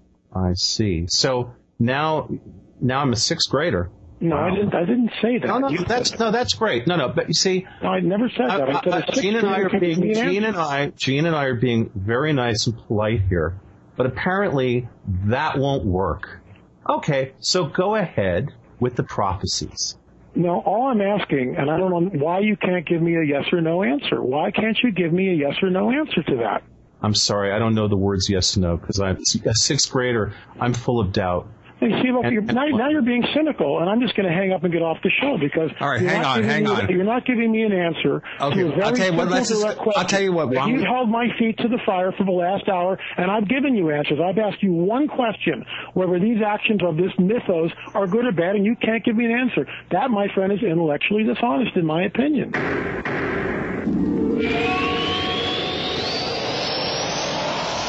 Are you ready to order the official Paracast t-shirt? You asked, we answered.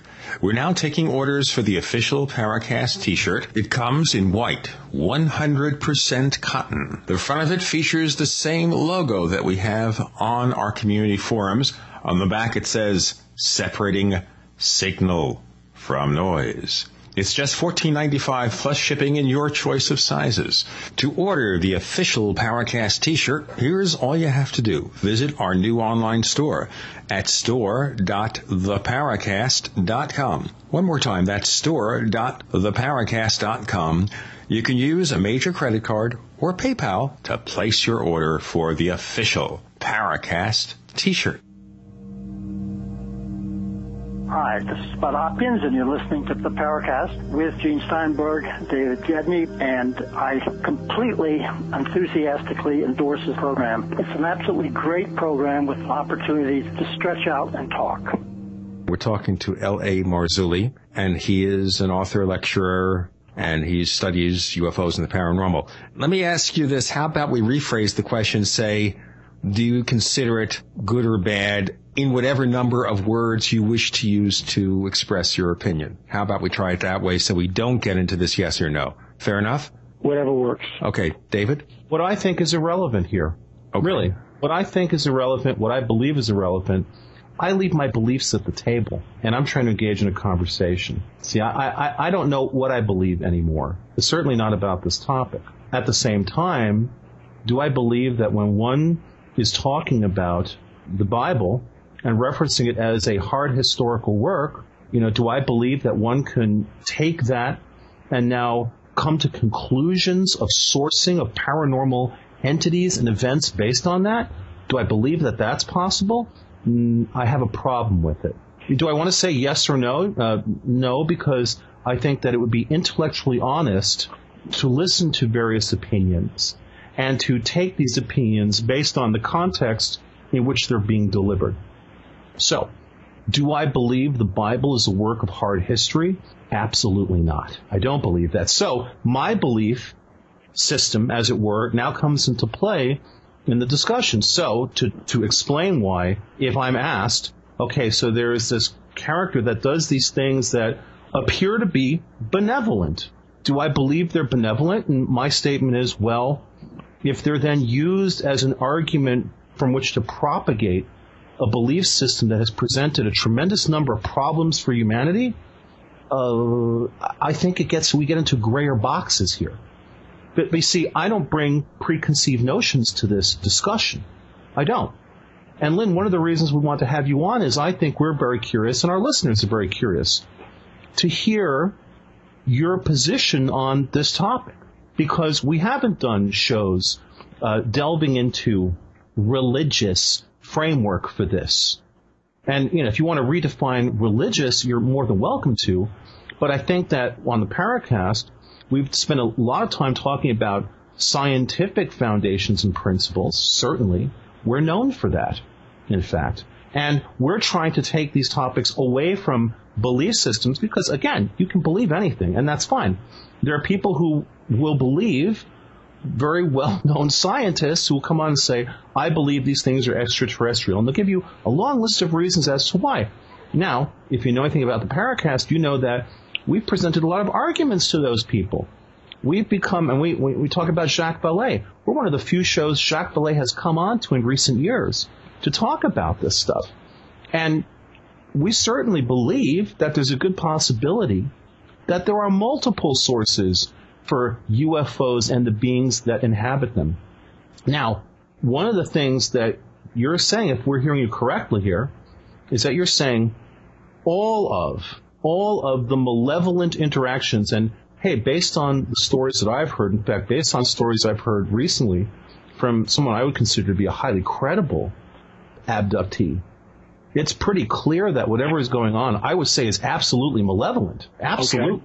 Oh yeah. So, so we, we agree on one one one aspect that the abduction scenario is malevolent. Thank you. But Yeah. you guys have to understand that I'm not talking about, and I'm not trying to promulgate anything here. It's my belief system, and if, if you know if someone wants to delve into it, they can believe they can delve into it. What I would point out is that the so-called Bible And I'm not talking, you know, when I say that, I mean, again, you you know, you think pre. Well, we're talking Old Testament, New Testament. You have yeah. to really get specific, right? Well, both the Old and New Testament are a guidebook, and hear me out here, guys. It's sure. a guidebook into the supernatural. It's a guidebook into the paranormal. If you were to take that element out of that book, there'd be nothing left. Very little left. A lot of genealogy and some history about battles and stuff. It's a guidebook into the paranormal. So all I'm using is an example of this entity, this person who was on the planet, apparently, allegedly, 2,000 years ago, by the name of Yahshua. And I'm not talking the Pope or monks or stained glass windows or priests or bells or any of that nonsense. I'm talking about this is reportedly what he did. And I'm, I'm asking, posing the question. To me, in my opinion, all three acts are incredibly benevolent. Does that mean we can trust them? Eh, if I'm skeptical, I still want to see more. Sure.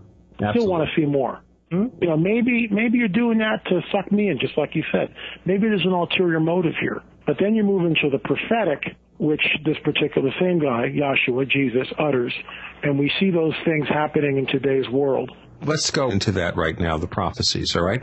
All right. How about we start with one prophecy? Take one prophecy that this person uttered and show us how this applies to something that's happening today. Specific, not something in general, like there will be wars, there will be famine, but something no, more specific. No, and, and that's, see, that's like, you know, that's very general. Those things have always been with us. I'll give you a prophecy which has great specificity. And it says this. It says that Jerusalem and this was written before the destruction of Jerusalem. Okay, it was uttered, I should say, well before, about 40 years in advance of the destruction of Jerusalem. And we actually have records, written records that dated the written records about, you know, eight years before the destruction of Jerusalem, which happened in AD 70. So that would put the document around AD 62. But the oral word from Yahshua was uttered around AD 33. So it's almost 40 years before the event. Yahshua tells us that Jerusalem will be destroyed that's the first prophecy, which we know has happened, but that's not the modern day. Then he utters something which is just unbelievable. He says, Jerusalem, which will be trampled over by the Gentiles, in other words, non-Jewish people, until the time of the Gentiles is over. He utters this prophecy and says, Jerusalem will be trampled over by non-Jewish people until the time of the Gentiles is over. So I'll do a quick brief history lesson and I'll make it real, real quick. In AD 70, Titus the Roman general came in and laid siege to Jerusalem. Many people escaped the city before that. That's another story. It's a little sidebar which I won't get into. The siege lasted well over a year. When they finally broke through the walls, over a million people were slaughtered. The rest of the Jews were carried off and dispersed into the Roman Empire. We know from history that a culture will remain about two generations before it's assimilated by the domineering culture and then it loses all semblance semblance of what it was. So we see something, first of all, that is sort of enigmatic with the Jew, that he's dispersed, and yet somehow over the last two millennia, almost two millennia, he holds on to his, his identity, which is kind of bizarre when you think about it. But here's what happens, and this is the prophecy. Jerusalem actually is trampled over by the Gentiles. In AD 70, the Romans, 614, the Persians, 637, AD Caliph Omar, and uh, 1099, the Crusaders, 1187, Saladin retakes it. 1250, the Egyptian Mamelukes take it. 1517, the Turks. 1917, the British. Finally, in 1967, the Israelis retake the city of Jerusalem, thus ending the time of the Gentiles. In my opinion, big underline there, it would be like the Manhattan Indians going back what 400 years today. They haven't been there for like what 400 years or something. They come back and they go, "We want Manhattan back." There are no Manhattan Indians that I'm aware of. They're not there anymore. They're, they've become extinct, unfortunately, which is a, another topic of discussion for another time, perhaps. If you well, yeah, I'll tell you what, though, very frankly, if they came back and said, "We'll take Manhattan Island back," I think a lot of people would say, "Sure, go ahead." Go ahead, Fives, take. So that's one prophecy which has great specificity, which we see happening in 1967. First of all, Israel had to be regathered from the four corners of the, of the earth and reestablished in its ancient homeland. That's a prophecy known as Ezekiel 37, which is, again, very specific. It says that I will gather you from the four corners of the earth in the latter days and reestablish you in your ancient homeland, which is what happened in 1948.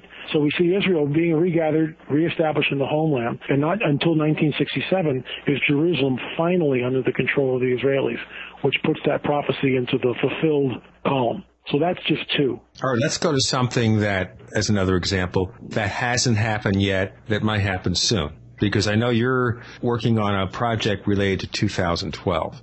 So, do you have some more prophecies to lay on us? I do. I do. There's going to be a war in the Middle East. It doesn't take a rocket scientist to figure that out. And it's going to be from the Ezekiel 38 39 war. I write about this in Politics, Prophecy, and Supernatural.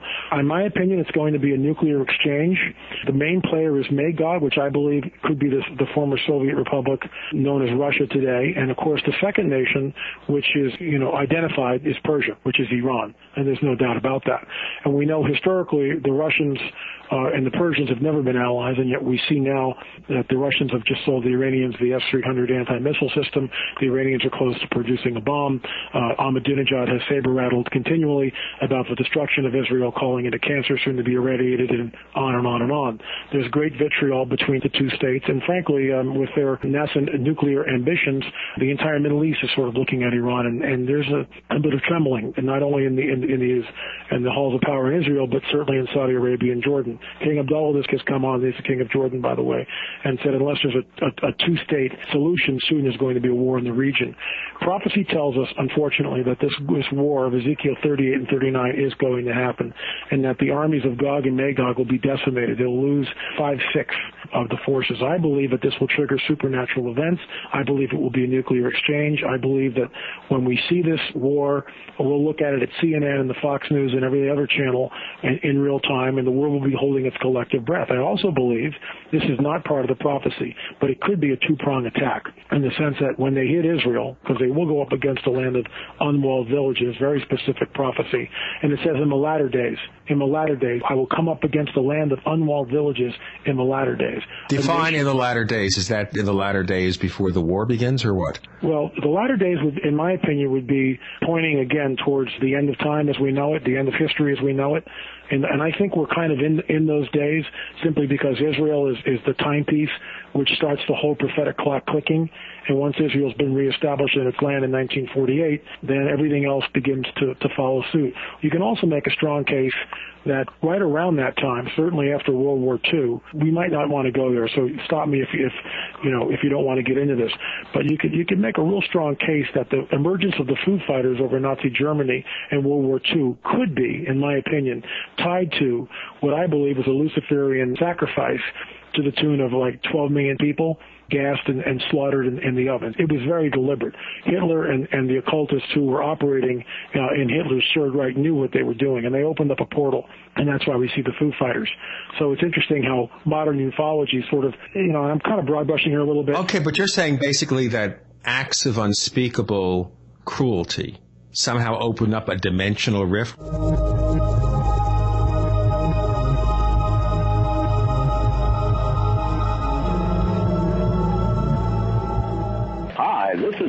Green Beckley, otherwise known as Mr. UFO, reporting live for the Conspiracy Journal. And we have a special offer to the listeners of the Paracast. Want to receive our publications for free? Conspiracy Journal and Bizarre Bazaar sent to you via snail mail. And all you have to do is email me at MrUFO at webtv.net. That's MRUFO at webtv.net, and we'll send you two of the most exciting publications.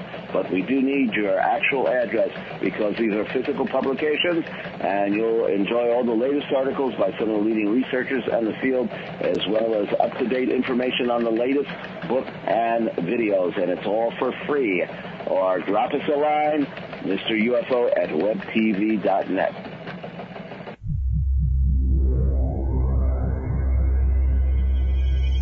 You've entered another dimension. You've entered the Paracast.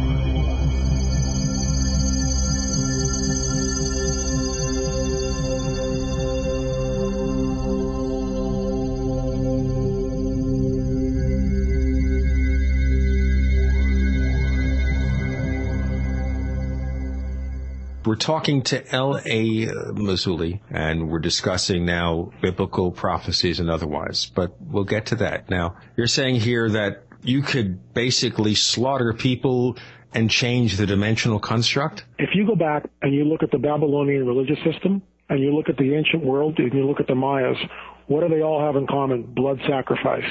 And there's a reason for it. There's a reason why these cultures immerse themselves in human sacrifice, which again points to the paranormal slash supernatural. The Bible is full of this stuff and talks about it with great elaboration. Who who they are, who they're sacrificing to. That these are in essence uh, fallen angels. They, are entities. They are principalities in high places which have control. It goes back to that little example I cited in the first the segment when Daniel has that visitation by the angel and the angel says, hey, I have to fight the prince of Persia. There's a war going on. It's an unseen war, in my opinion. The Bible tells us about this. We don't see it here per se, but now it's, it's beginning to manifest as the supernatural or the paranormal begins to interface with our reality. That's why we're seeing more and more, you know, sightings. But getting back to the point of the Holocaust, yes, this was a Luciferian, deliberate, Luciferian, satanic blood sacrifice. It was absolutely one of the most uh, heinous events ever recorded on the planet. I could also make a strong case that the 50 million aborted babies in the United States uh, is essentially the same type of a blood sacrifice, which is why perhaps we're going through what we're going through today. We'll see. Okay, so if we do horrible things, we bring forth horrible creatures. That's kind of oversimplification. I'm saying that that for those who travel in in let's say occult circles, with the Holocaust, who know about the Holocaust and know uh, the ideology behind the leaders of the Third Reich, this was very, very deliberate, which is why the, the trains to the death camps had preeminence, I should say, I guess, over troop trains at, in the closing days of the war. I mean, it was just, it was this rabid idea of bloodletting, of blood sacrifice, just absolutely horrific but it was very deliberate. And it deals with things that are, again, supernatural. Why is it that when someone says the blood of Jesus during an abduction, does it stop the abduction? See what I'm talking about here? We're in the stuff that it's it, supernaturally and paranormally. Okay, well, you're really, assuming really something based on one particular researcher's investigations. That has not been part of most of the lexicon of abductions that people will utter some religious phrase or the name of Jesus or whatever, and suddenly the abduction stops. That's something that is more unknown that you've brought to the table with this discussion because well, when I, I read the works of people like Bud Hopkins and others, I don't see that coming out. Well, because Bud Hopkins has never tried that. He doesn't operate from that paradigm. Jordan, who was not a Christian, by the way, when he when he was a MUFON director, he wasn't a Christian in the beginning. He became a Christian uh, actually because he ran into an abductee who who talked about this, and he began to examine the the supernatural aspects of it, and later on became a Christian, and then realized he calls it the unwanted part of the UFO puzzle, and in some ways he's being censored, and literally he is being censored. Most people don't want to hear it because it conjures up the religious aspect, and a lot of people have a problem with religion. And I have a problem with religion too, just so you guys know. But I don't have a problem with a benevolent being like Yeshua, you know, who seems to, you know, heal the sick, walk on the water, stop the storm, and cast out demons. That, that, that I find that pretty exciting. I find that I, I wouldn't mind spending more time, if I could, go back in time with with that type of a being. I find him very benevolent, very wonderful. Lay another prophecy on us. I will we have a conundrum in the Middle East, all right, which you know and I know that once I tell you this, you're going to say there's no way this is ever going to happen. On the uh, what is believed to be the Temple Mount in Jerusalem, where for the Israelis, for the Jews, the ancient temple, which by the way was one of the wonders of the ancient world. I mean, this thing was just amazing, a 40-acre complex, and the thing reached uh, over over four stories tall and was lined with limestone and gold, and I mean, the thing was just amazing to look at. Of course, all that was destroyed in AD 70, and literally not one stone is left upon another. There's a prophecy that states in the latter days, again, towards the close of history as we know it, that the temple will be rebuilt, that the temple will be rebuilt. The absurdity of that prophecy is that Ariel Sharon, a Jew, set foot on the Temple Mount unannounced several years back, and it immediately started Arafat another in, intifada, which you know thousands on both sides were killed just for setting foot unannounced on the Temple Mount. So the idea is that the Muslim world is going to allow a temple to be built on their second most holiest site is just, it's crazy. It's absolutely crazy. Prophecy tells us that that's going to happen. Prophecy also tells us that the person responsible for building, who cuts the deal with the Israelis, is none other than the Antichrist. So if we're still around and you hear that somebody is, is making a deal, and I'll get into that in about a second, with the Israelis and the Muslim world to allow the Jews not to tear down the Dome of the Rock or destroy the um, Al-Aqsa Mosque, nothing. The Temple Mount's 40 acres plenty of room for a little temple in there, right? Plenty of room to build it. In fact, the Israelis actually have cut the stones and have many of the implements they need to begin animal sacrifice again, because that's what they're still under. That's what they believe in. So the guy who does that is the Antichrist. Here's what's interesting. There's one person in the Muslim world who actually has control over the Temple Mount. That's King Abdullah of Jordan. He also is a Hashemite. Hashem is the uncle of Muhammad, and the Hashemite, because he's a Hashemite king, he has a direct lineage to the Prophet Muhammad. So he holds great sway in the Muslim world. If something happens to the Temple Mount, they call the king of Jordan, and Jordanian archaeologists or, or masons or whatever are, are called to repair it. So he's the only guy on the planet that I'm aware of at any rate that can cut that deal with the Muslims at the same time the Jews and allow the Jews to rebuild that temple. Whoever cuts the deal, whether it's the king of Jordan or someone else, he would then be the Antichrist. Okay, are all these prophecies that you're pointing to related to Middle East developments of one sort or another? These, the ones that I'm talking about, specifically that are not filled, fulfilled, let's say, in our day and age, have to do with, with the seven-year period called the time of Jacob's trouble, which deals specifically with Israel and deal specifically with the Middle East. But it says also that Jerusalem will be a cup of trembling to all the nations in the latter days. And that's exactly what we see. What do we have just this week? We got the Pope over there telling that we need a two-state solution. We got Obama saying exactly the same thing. We got King Abdullah of Jordan saying that unless there's a two-state solution, there's going to be a war within a year. I mean, that prophecy we're seeing unfold right before our eyes. Go back 200 years ago, wasn't true. Wasn't true. Jerusalem was not a cup, cup of trembling of the whole world. Now, all eyes are focused on that because there's so much at stake. There's so much at stake. Two words, confirmation bias.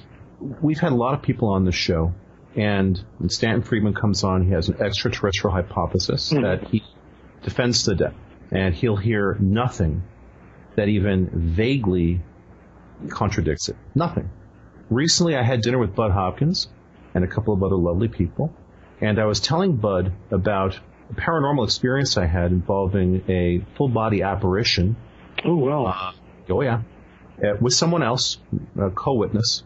And among other things, we watched this uh, full body apparition dematerialize. And um, Bud, who's a lovely man, I very much like him, said, well, you know, uh, during abduction experiences, there are these screen memory things, and things don't appear as they are. I said to him, Buddy, you're trying to tell me that this was a a screen memory of an abduction experience? And he looked at me and smiled. So, in Bud's worldview and his, in his belief system, he has come to feel that pretty much anything that falls into that general bucket, you know, we, we saw this full body apparition, distinctly human looking, though a little, little disturbing beyond that, and people have heard the Paracast, uh, know what I'm talking about. Bud had to fit it into his worldview, as Robert Anton Wilson would call it, his reality tunnel. And um, when people spend a long time, significant amount of time, interpreting the world through a specific set of filters, basically, they, and humans, all humans do this, they will basically perceive and map everything into a reality tunnel that only takes into account what they need to do in order to reinforce their worldview.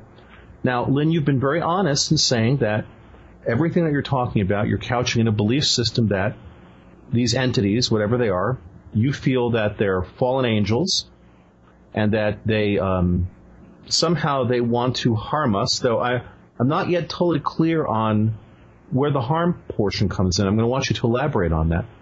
But in in what you're painting, essentially, we have something where it's the human soul that's being fought for, right? I mean, is that sort of the, the prize? What's the prize here? The, these I entities would, that are deceiving us, what did they? They have to have a motive. What's, in your opinion, what's their motive? You, you just you just told us exactly what the motive is. That's it. The human soul. But why play this out over a period of two or three thousand years? If they want our soul, just take it. But they can't. They can't do it. They have to listen. And you know this from from. I'm sure you guys have interviewed like indigo kids that show up right, at people's houses, they have to ask permission, don't they, to come in? They just won't come in. I mean, how creepy is that? And and they can't. Like, look, the entity. I don't know anything about your background or anything, but you've opened a door. If something materializes and there's a witness, you've got a door open somewhere, and I'm willing to bet that that the apparition or something like it will happen to you again because you got a door open someplace. If you've seen something once, it'll happen again. I guarantee it almost. You know, I'll, I'll you know, call me up when it happens. We'll talk because it will happen again. You'll definitely see something like it again, if not the same entity, another entity. Was it benevolent or malevolent, or didn't you make a judgment? Ah, now that's an interesting word you just chose. Did I make a judgment? Wow. No, I wouldn't be so presumptuous as to make a judgment. What I actually uh, described in the show where I talked about this was that I had a distinct impression of sadness. Now, that impression, I'm willing to state, was probably largely a function of my perception of A, whatever the body language was of this thing. It was a girl in terms of it looked like a girl. Mm-hmm. But I do not attribute malevolence or benevolence. I work very hard to try to see the world in a non-polar context I believe that polarity is a byproduct of the physiology of our brains and is a limiting factor in our perception of reality. So I, I don't attempt to paint things in broad strokes because broad strokes make for pictures that lack detail. I, I try to look at things in a more subtle way. And in that particular instance, I had a perception of sadness.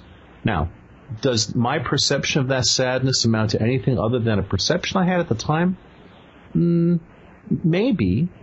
I mean, I had a strong sense of that, but uh, I wouldn't, I absolutely would not attribute malevolence or benevolence because again, I'm, I'm a firm believer in the idea that when you talk about good and evil, or even malevolence or benevolence, that um, one has to understand a larger framework, a, a, a meta view, if you would. Mm-hmm. And so if we talk about, for example, entities that are somehow extracting genetic material from humans, do I believe that there's a good possibility that's happening? Yeah, there seems to be a definite possibility that that's happening. At the same time, uh, scientifically, I know that in many ways human beings have been doing this with lots of other life on the planet for many, many years. Now, does that, do I attribute that reality of humans? I mean, you, know, you talk about manipulating genetics. I mean, my God, humans have a, a multi-hundred year history of manipulating genetics. I mean, look at dog breeding. Look at all of the, the, the work in terms of manipulating the genetics of plants over, over, again, more than just the last 20, 30 years. Sure. It's a long history of this. So, am I willing to attribute, am I willing to make a judgment call there and attribute malevolence or benevolence to those actions? Uh, no, I actually am willing to take an objective view and say that is done as a process in terms of the, the will to survive. And so when I think about a non-human entity extracting genetic material from humans, and I look at the, the vast variety of life on this planet, it's my suspicion. I'm not willing to say I know this. There's not a lot that I do know. And, and actually, the longer I look into this topic, the less I feel I do know. But I'm willing to, sus- have a strong suspicion that the Earth is very likely of deep interest to a lot of different entities in terms of the genetic diversity on the planet. Maybe there's something special about that that, you know, might not be centered on the human soul. It might be centered on the genetic diversity of the planet. Now, we have a pretty good handle for the fact that this planet offers a wide, wide number of life forms and a genetic diversity that I'm willing to state I suspect is rare in this vast universe. Is there life on other planets? I think anybody at this point who believes that there isn't life on other planets is in a very deep state of denial.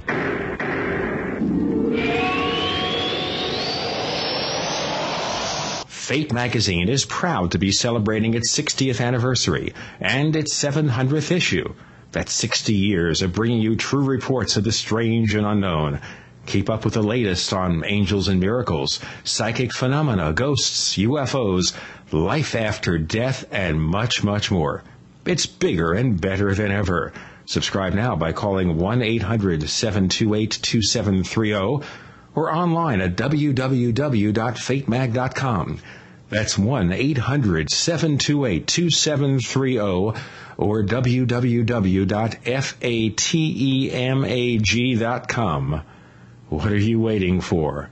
Your fate awaits.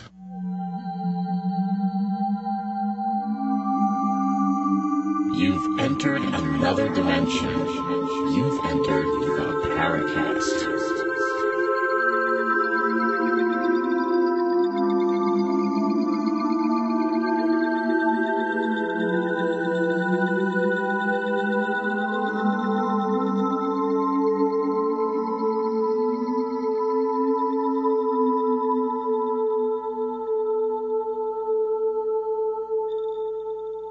Before we deny anything else, L.A. Marzulli joining us on the Paracast, and we're talking about the state of reality. And another thing about UFOs that David and I have talked about is the fact that UFOs can confirm your expectations. So if you expect them to be something or other, quite often that's what they'll be. So if you think it's going to be the race between gods and demons, etc., maybe that's what you're going to see. But if you expect to see blonde-haired Venusians, well, Venus might not be a good place for blonde-haired anything to live, but maybe you'll have that experience. Now, let me just make one statement before we let Lynn respond to that.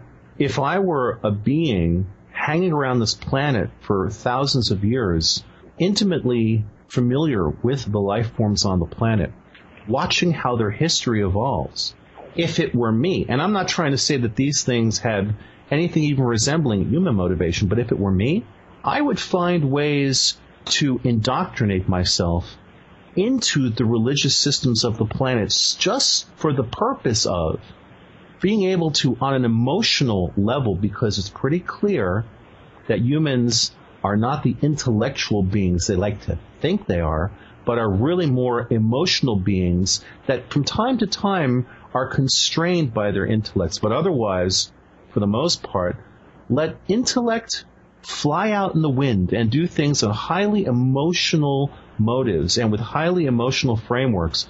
If I were intelligent beings looking at that, for my money, what I would do is I would very much want there to be a perception that I was some sort of a much more powerful creature than I actually was because it would let me have a higher degree of control over the beings that I was interacting with. But but that's just me.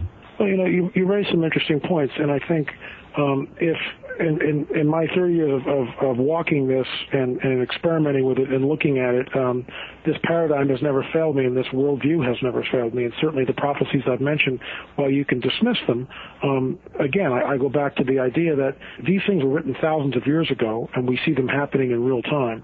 And when that Ezekiel 38-39 war happens, and when the temple is again announced to be rebuilt, you know, I mean, at some point, or let's let's put it this way: if it was hundred years ago, and I said at some point in time Israel will become its own nation, it will be gathered from the four corners of the earth and reestablished in its ancient boundaries, you'd look at me and say, "Lynn, you're nuts."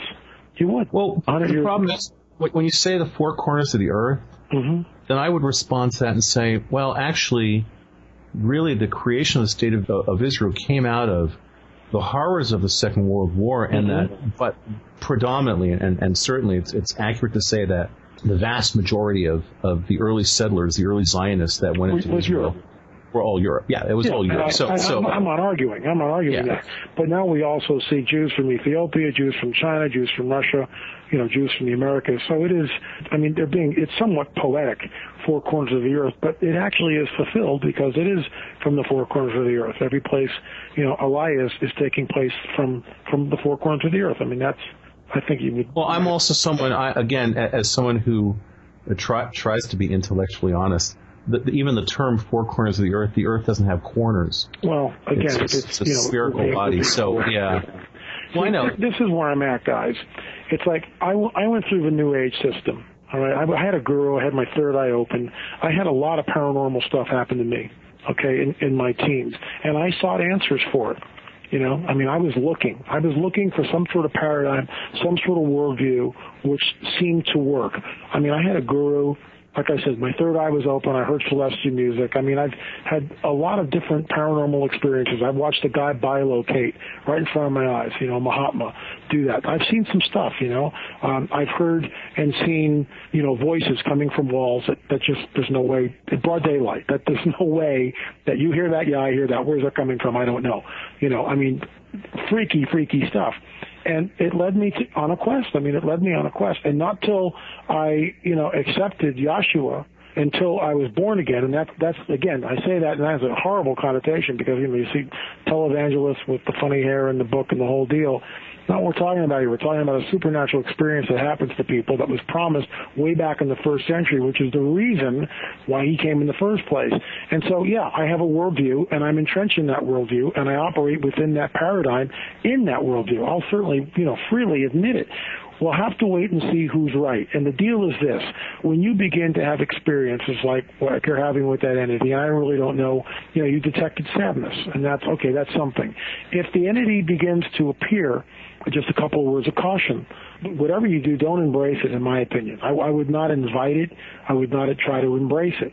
Uh, you know, if someone knocked, the analogy is this, if someone knocks at your door at three in the morning, you know, you, who are you, what do you want, and what's going on? You need to test the spirit.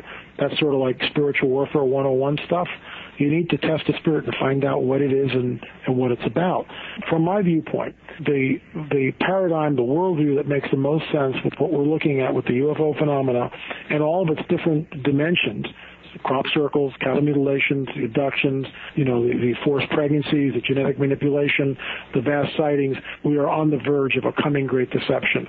There's a prophecy, I'll give you one more, which ties into this, and it really begs a few questions. It says, that let no man deceive you, that the son of perdition, another name for the Antichrist, by the way, will not be shown, will not be revealed until the great falling away happens, until this, the Greek word is apostasia, which means apostasy, which begs the question, what could cause millions of people all across the world to somehow abandon one particular worldview for another? And what other worldview would they then embrace? And if, if UFOs weren't manifesting like they are, and and what the abductees or some of the abductees are talking about that they created us and they are, you know, uh, progenitors and all that, then I wouldn't be talking about that. I'd be looking for something. But that's precisely what is happening, and that's precisely what we are here from some of the abductees, that this is what they're claiming, that um, they created all the world's religions, that they're responsible for all the miracles of the Old and New Testament, and on and on it goes. Again, going back to Zecharia Sitchin and, and others of his ilk, that's kind of what they believe. Ancient Aliens, uh, the program on the History Channel. I'm saying that the coming great deception that I just talked about in Second Thessalonians, and Thessalonica was a town in Greece, and it's a letter. Okay, it's the second letter that this guy wrote, hence the title Second Thessalonians. So there's nothing spiritual about that at all. You know, it's just a letter in a town in Greece, and the guy was writing about this thing.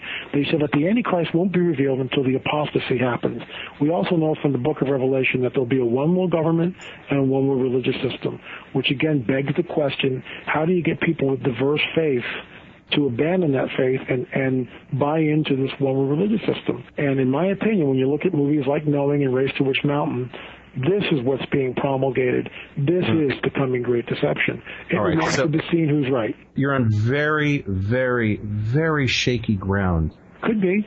If you're using those movies as an example of some sort of cultural programming, because meanwhile, there is this harsh reality that right now if we look at the current economic, the current political, the current religious mm-hmm. state of this planet, I think we're about as far away from a one world anything as you could possibly get. We're seeing. I, I, I would, yeah. Well, uh, obviously I disagree.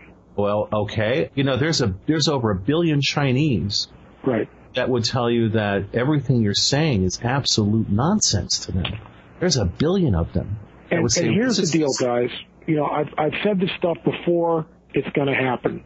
when we start to see it, have me back on the show. When we start, look, I'll, I'll tell you something which I found fascinating. I think about a month ago, um, Sarkozy of France, Merkel of Germany, and former Prime Minister Tony Blair, all together, the three of them, were talking about we need some sort of a new world global financial system.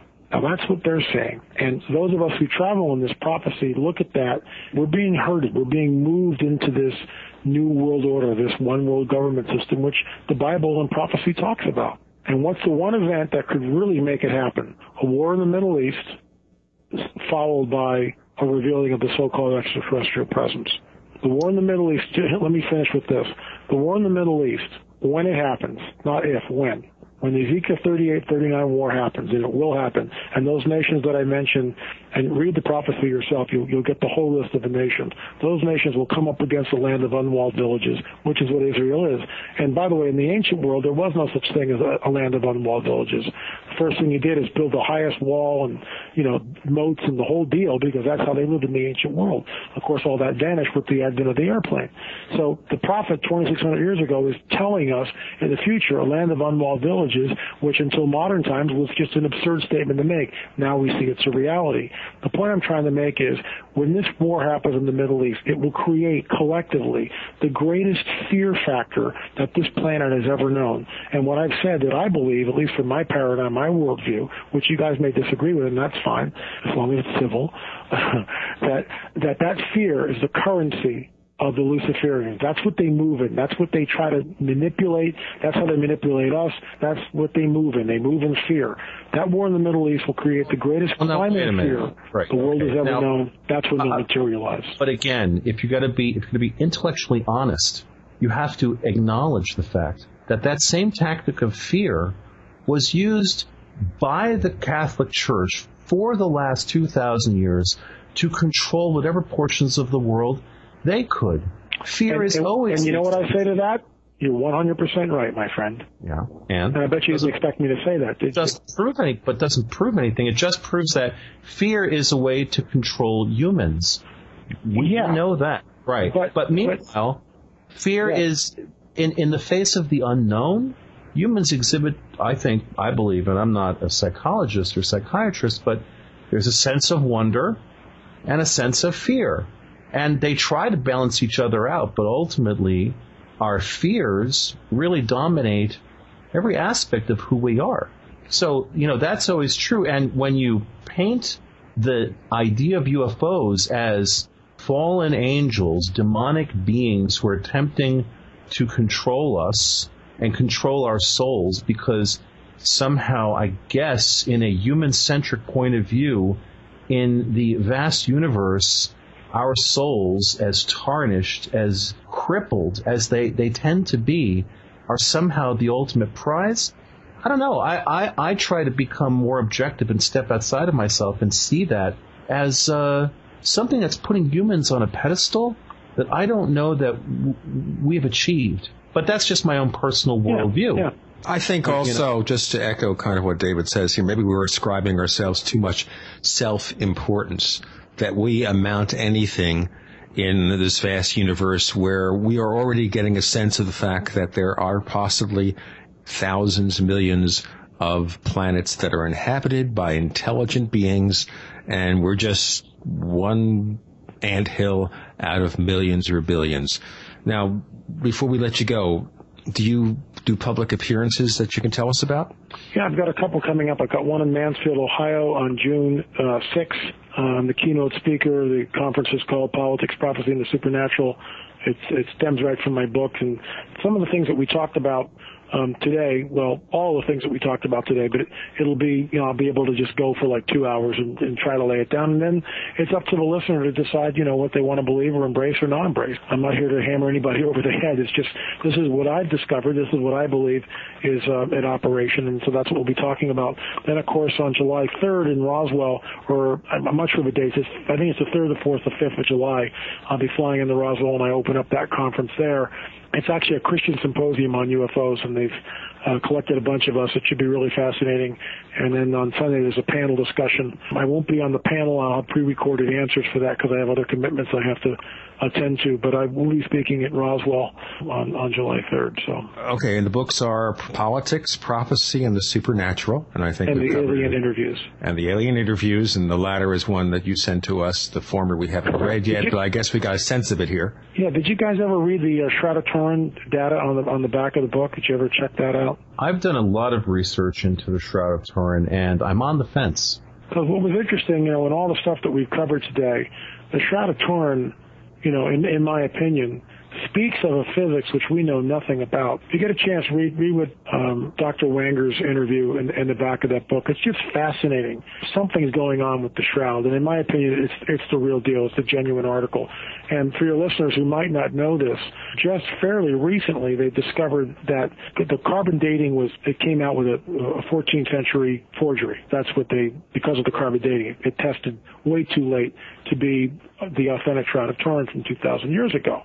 So this one scientist went back and looked at it, and look where they took the samples, and lo and behold, they took the samples from where they patched end-to-end splices, and he has photographs of this on his site, end-to-end splices of the thread, which were done by the poor sisters of Clare, that's where they took the one, only one sample, which is kind of amazing because beforehand they had agreed three different samples, three different parts of the trial, and one, one control sample, and they didn't adhere to that. They took one sample from one part of the shroud, and guess where they took it from? The part where the poor sisters of Clare did the reweaving end-to-end splices with the thread. I'll tell you what, this is going to have to be it. That's another discussion for another time. We can check out L.A. Marzulli's content at lamarzulli.net. Thanks for joining us this Thanks week. for having us on, guys. Paracast. Thank you. The Paracast with Gene Steinberg and David Biedny is a production of Making the Impossible Incorporated. Join us next week for a new adventure in the Paracast.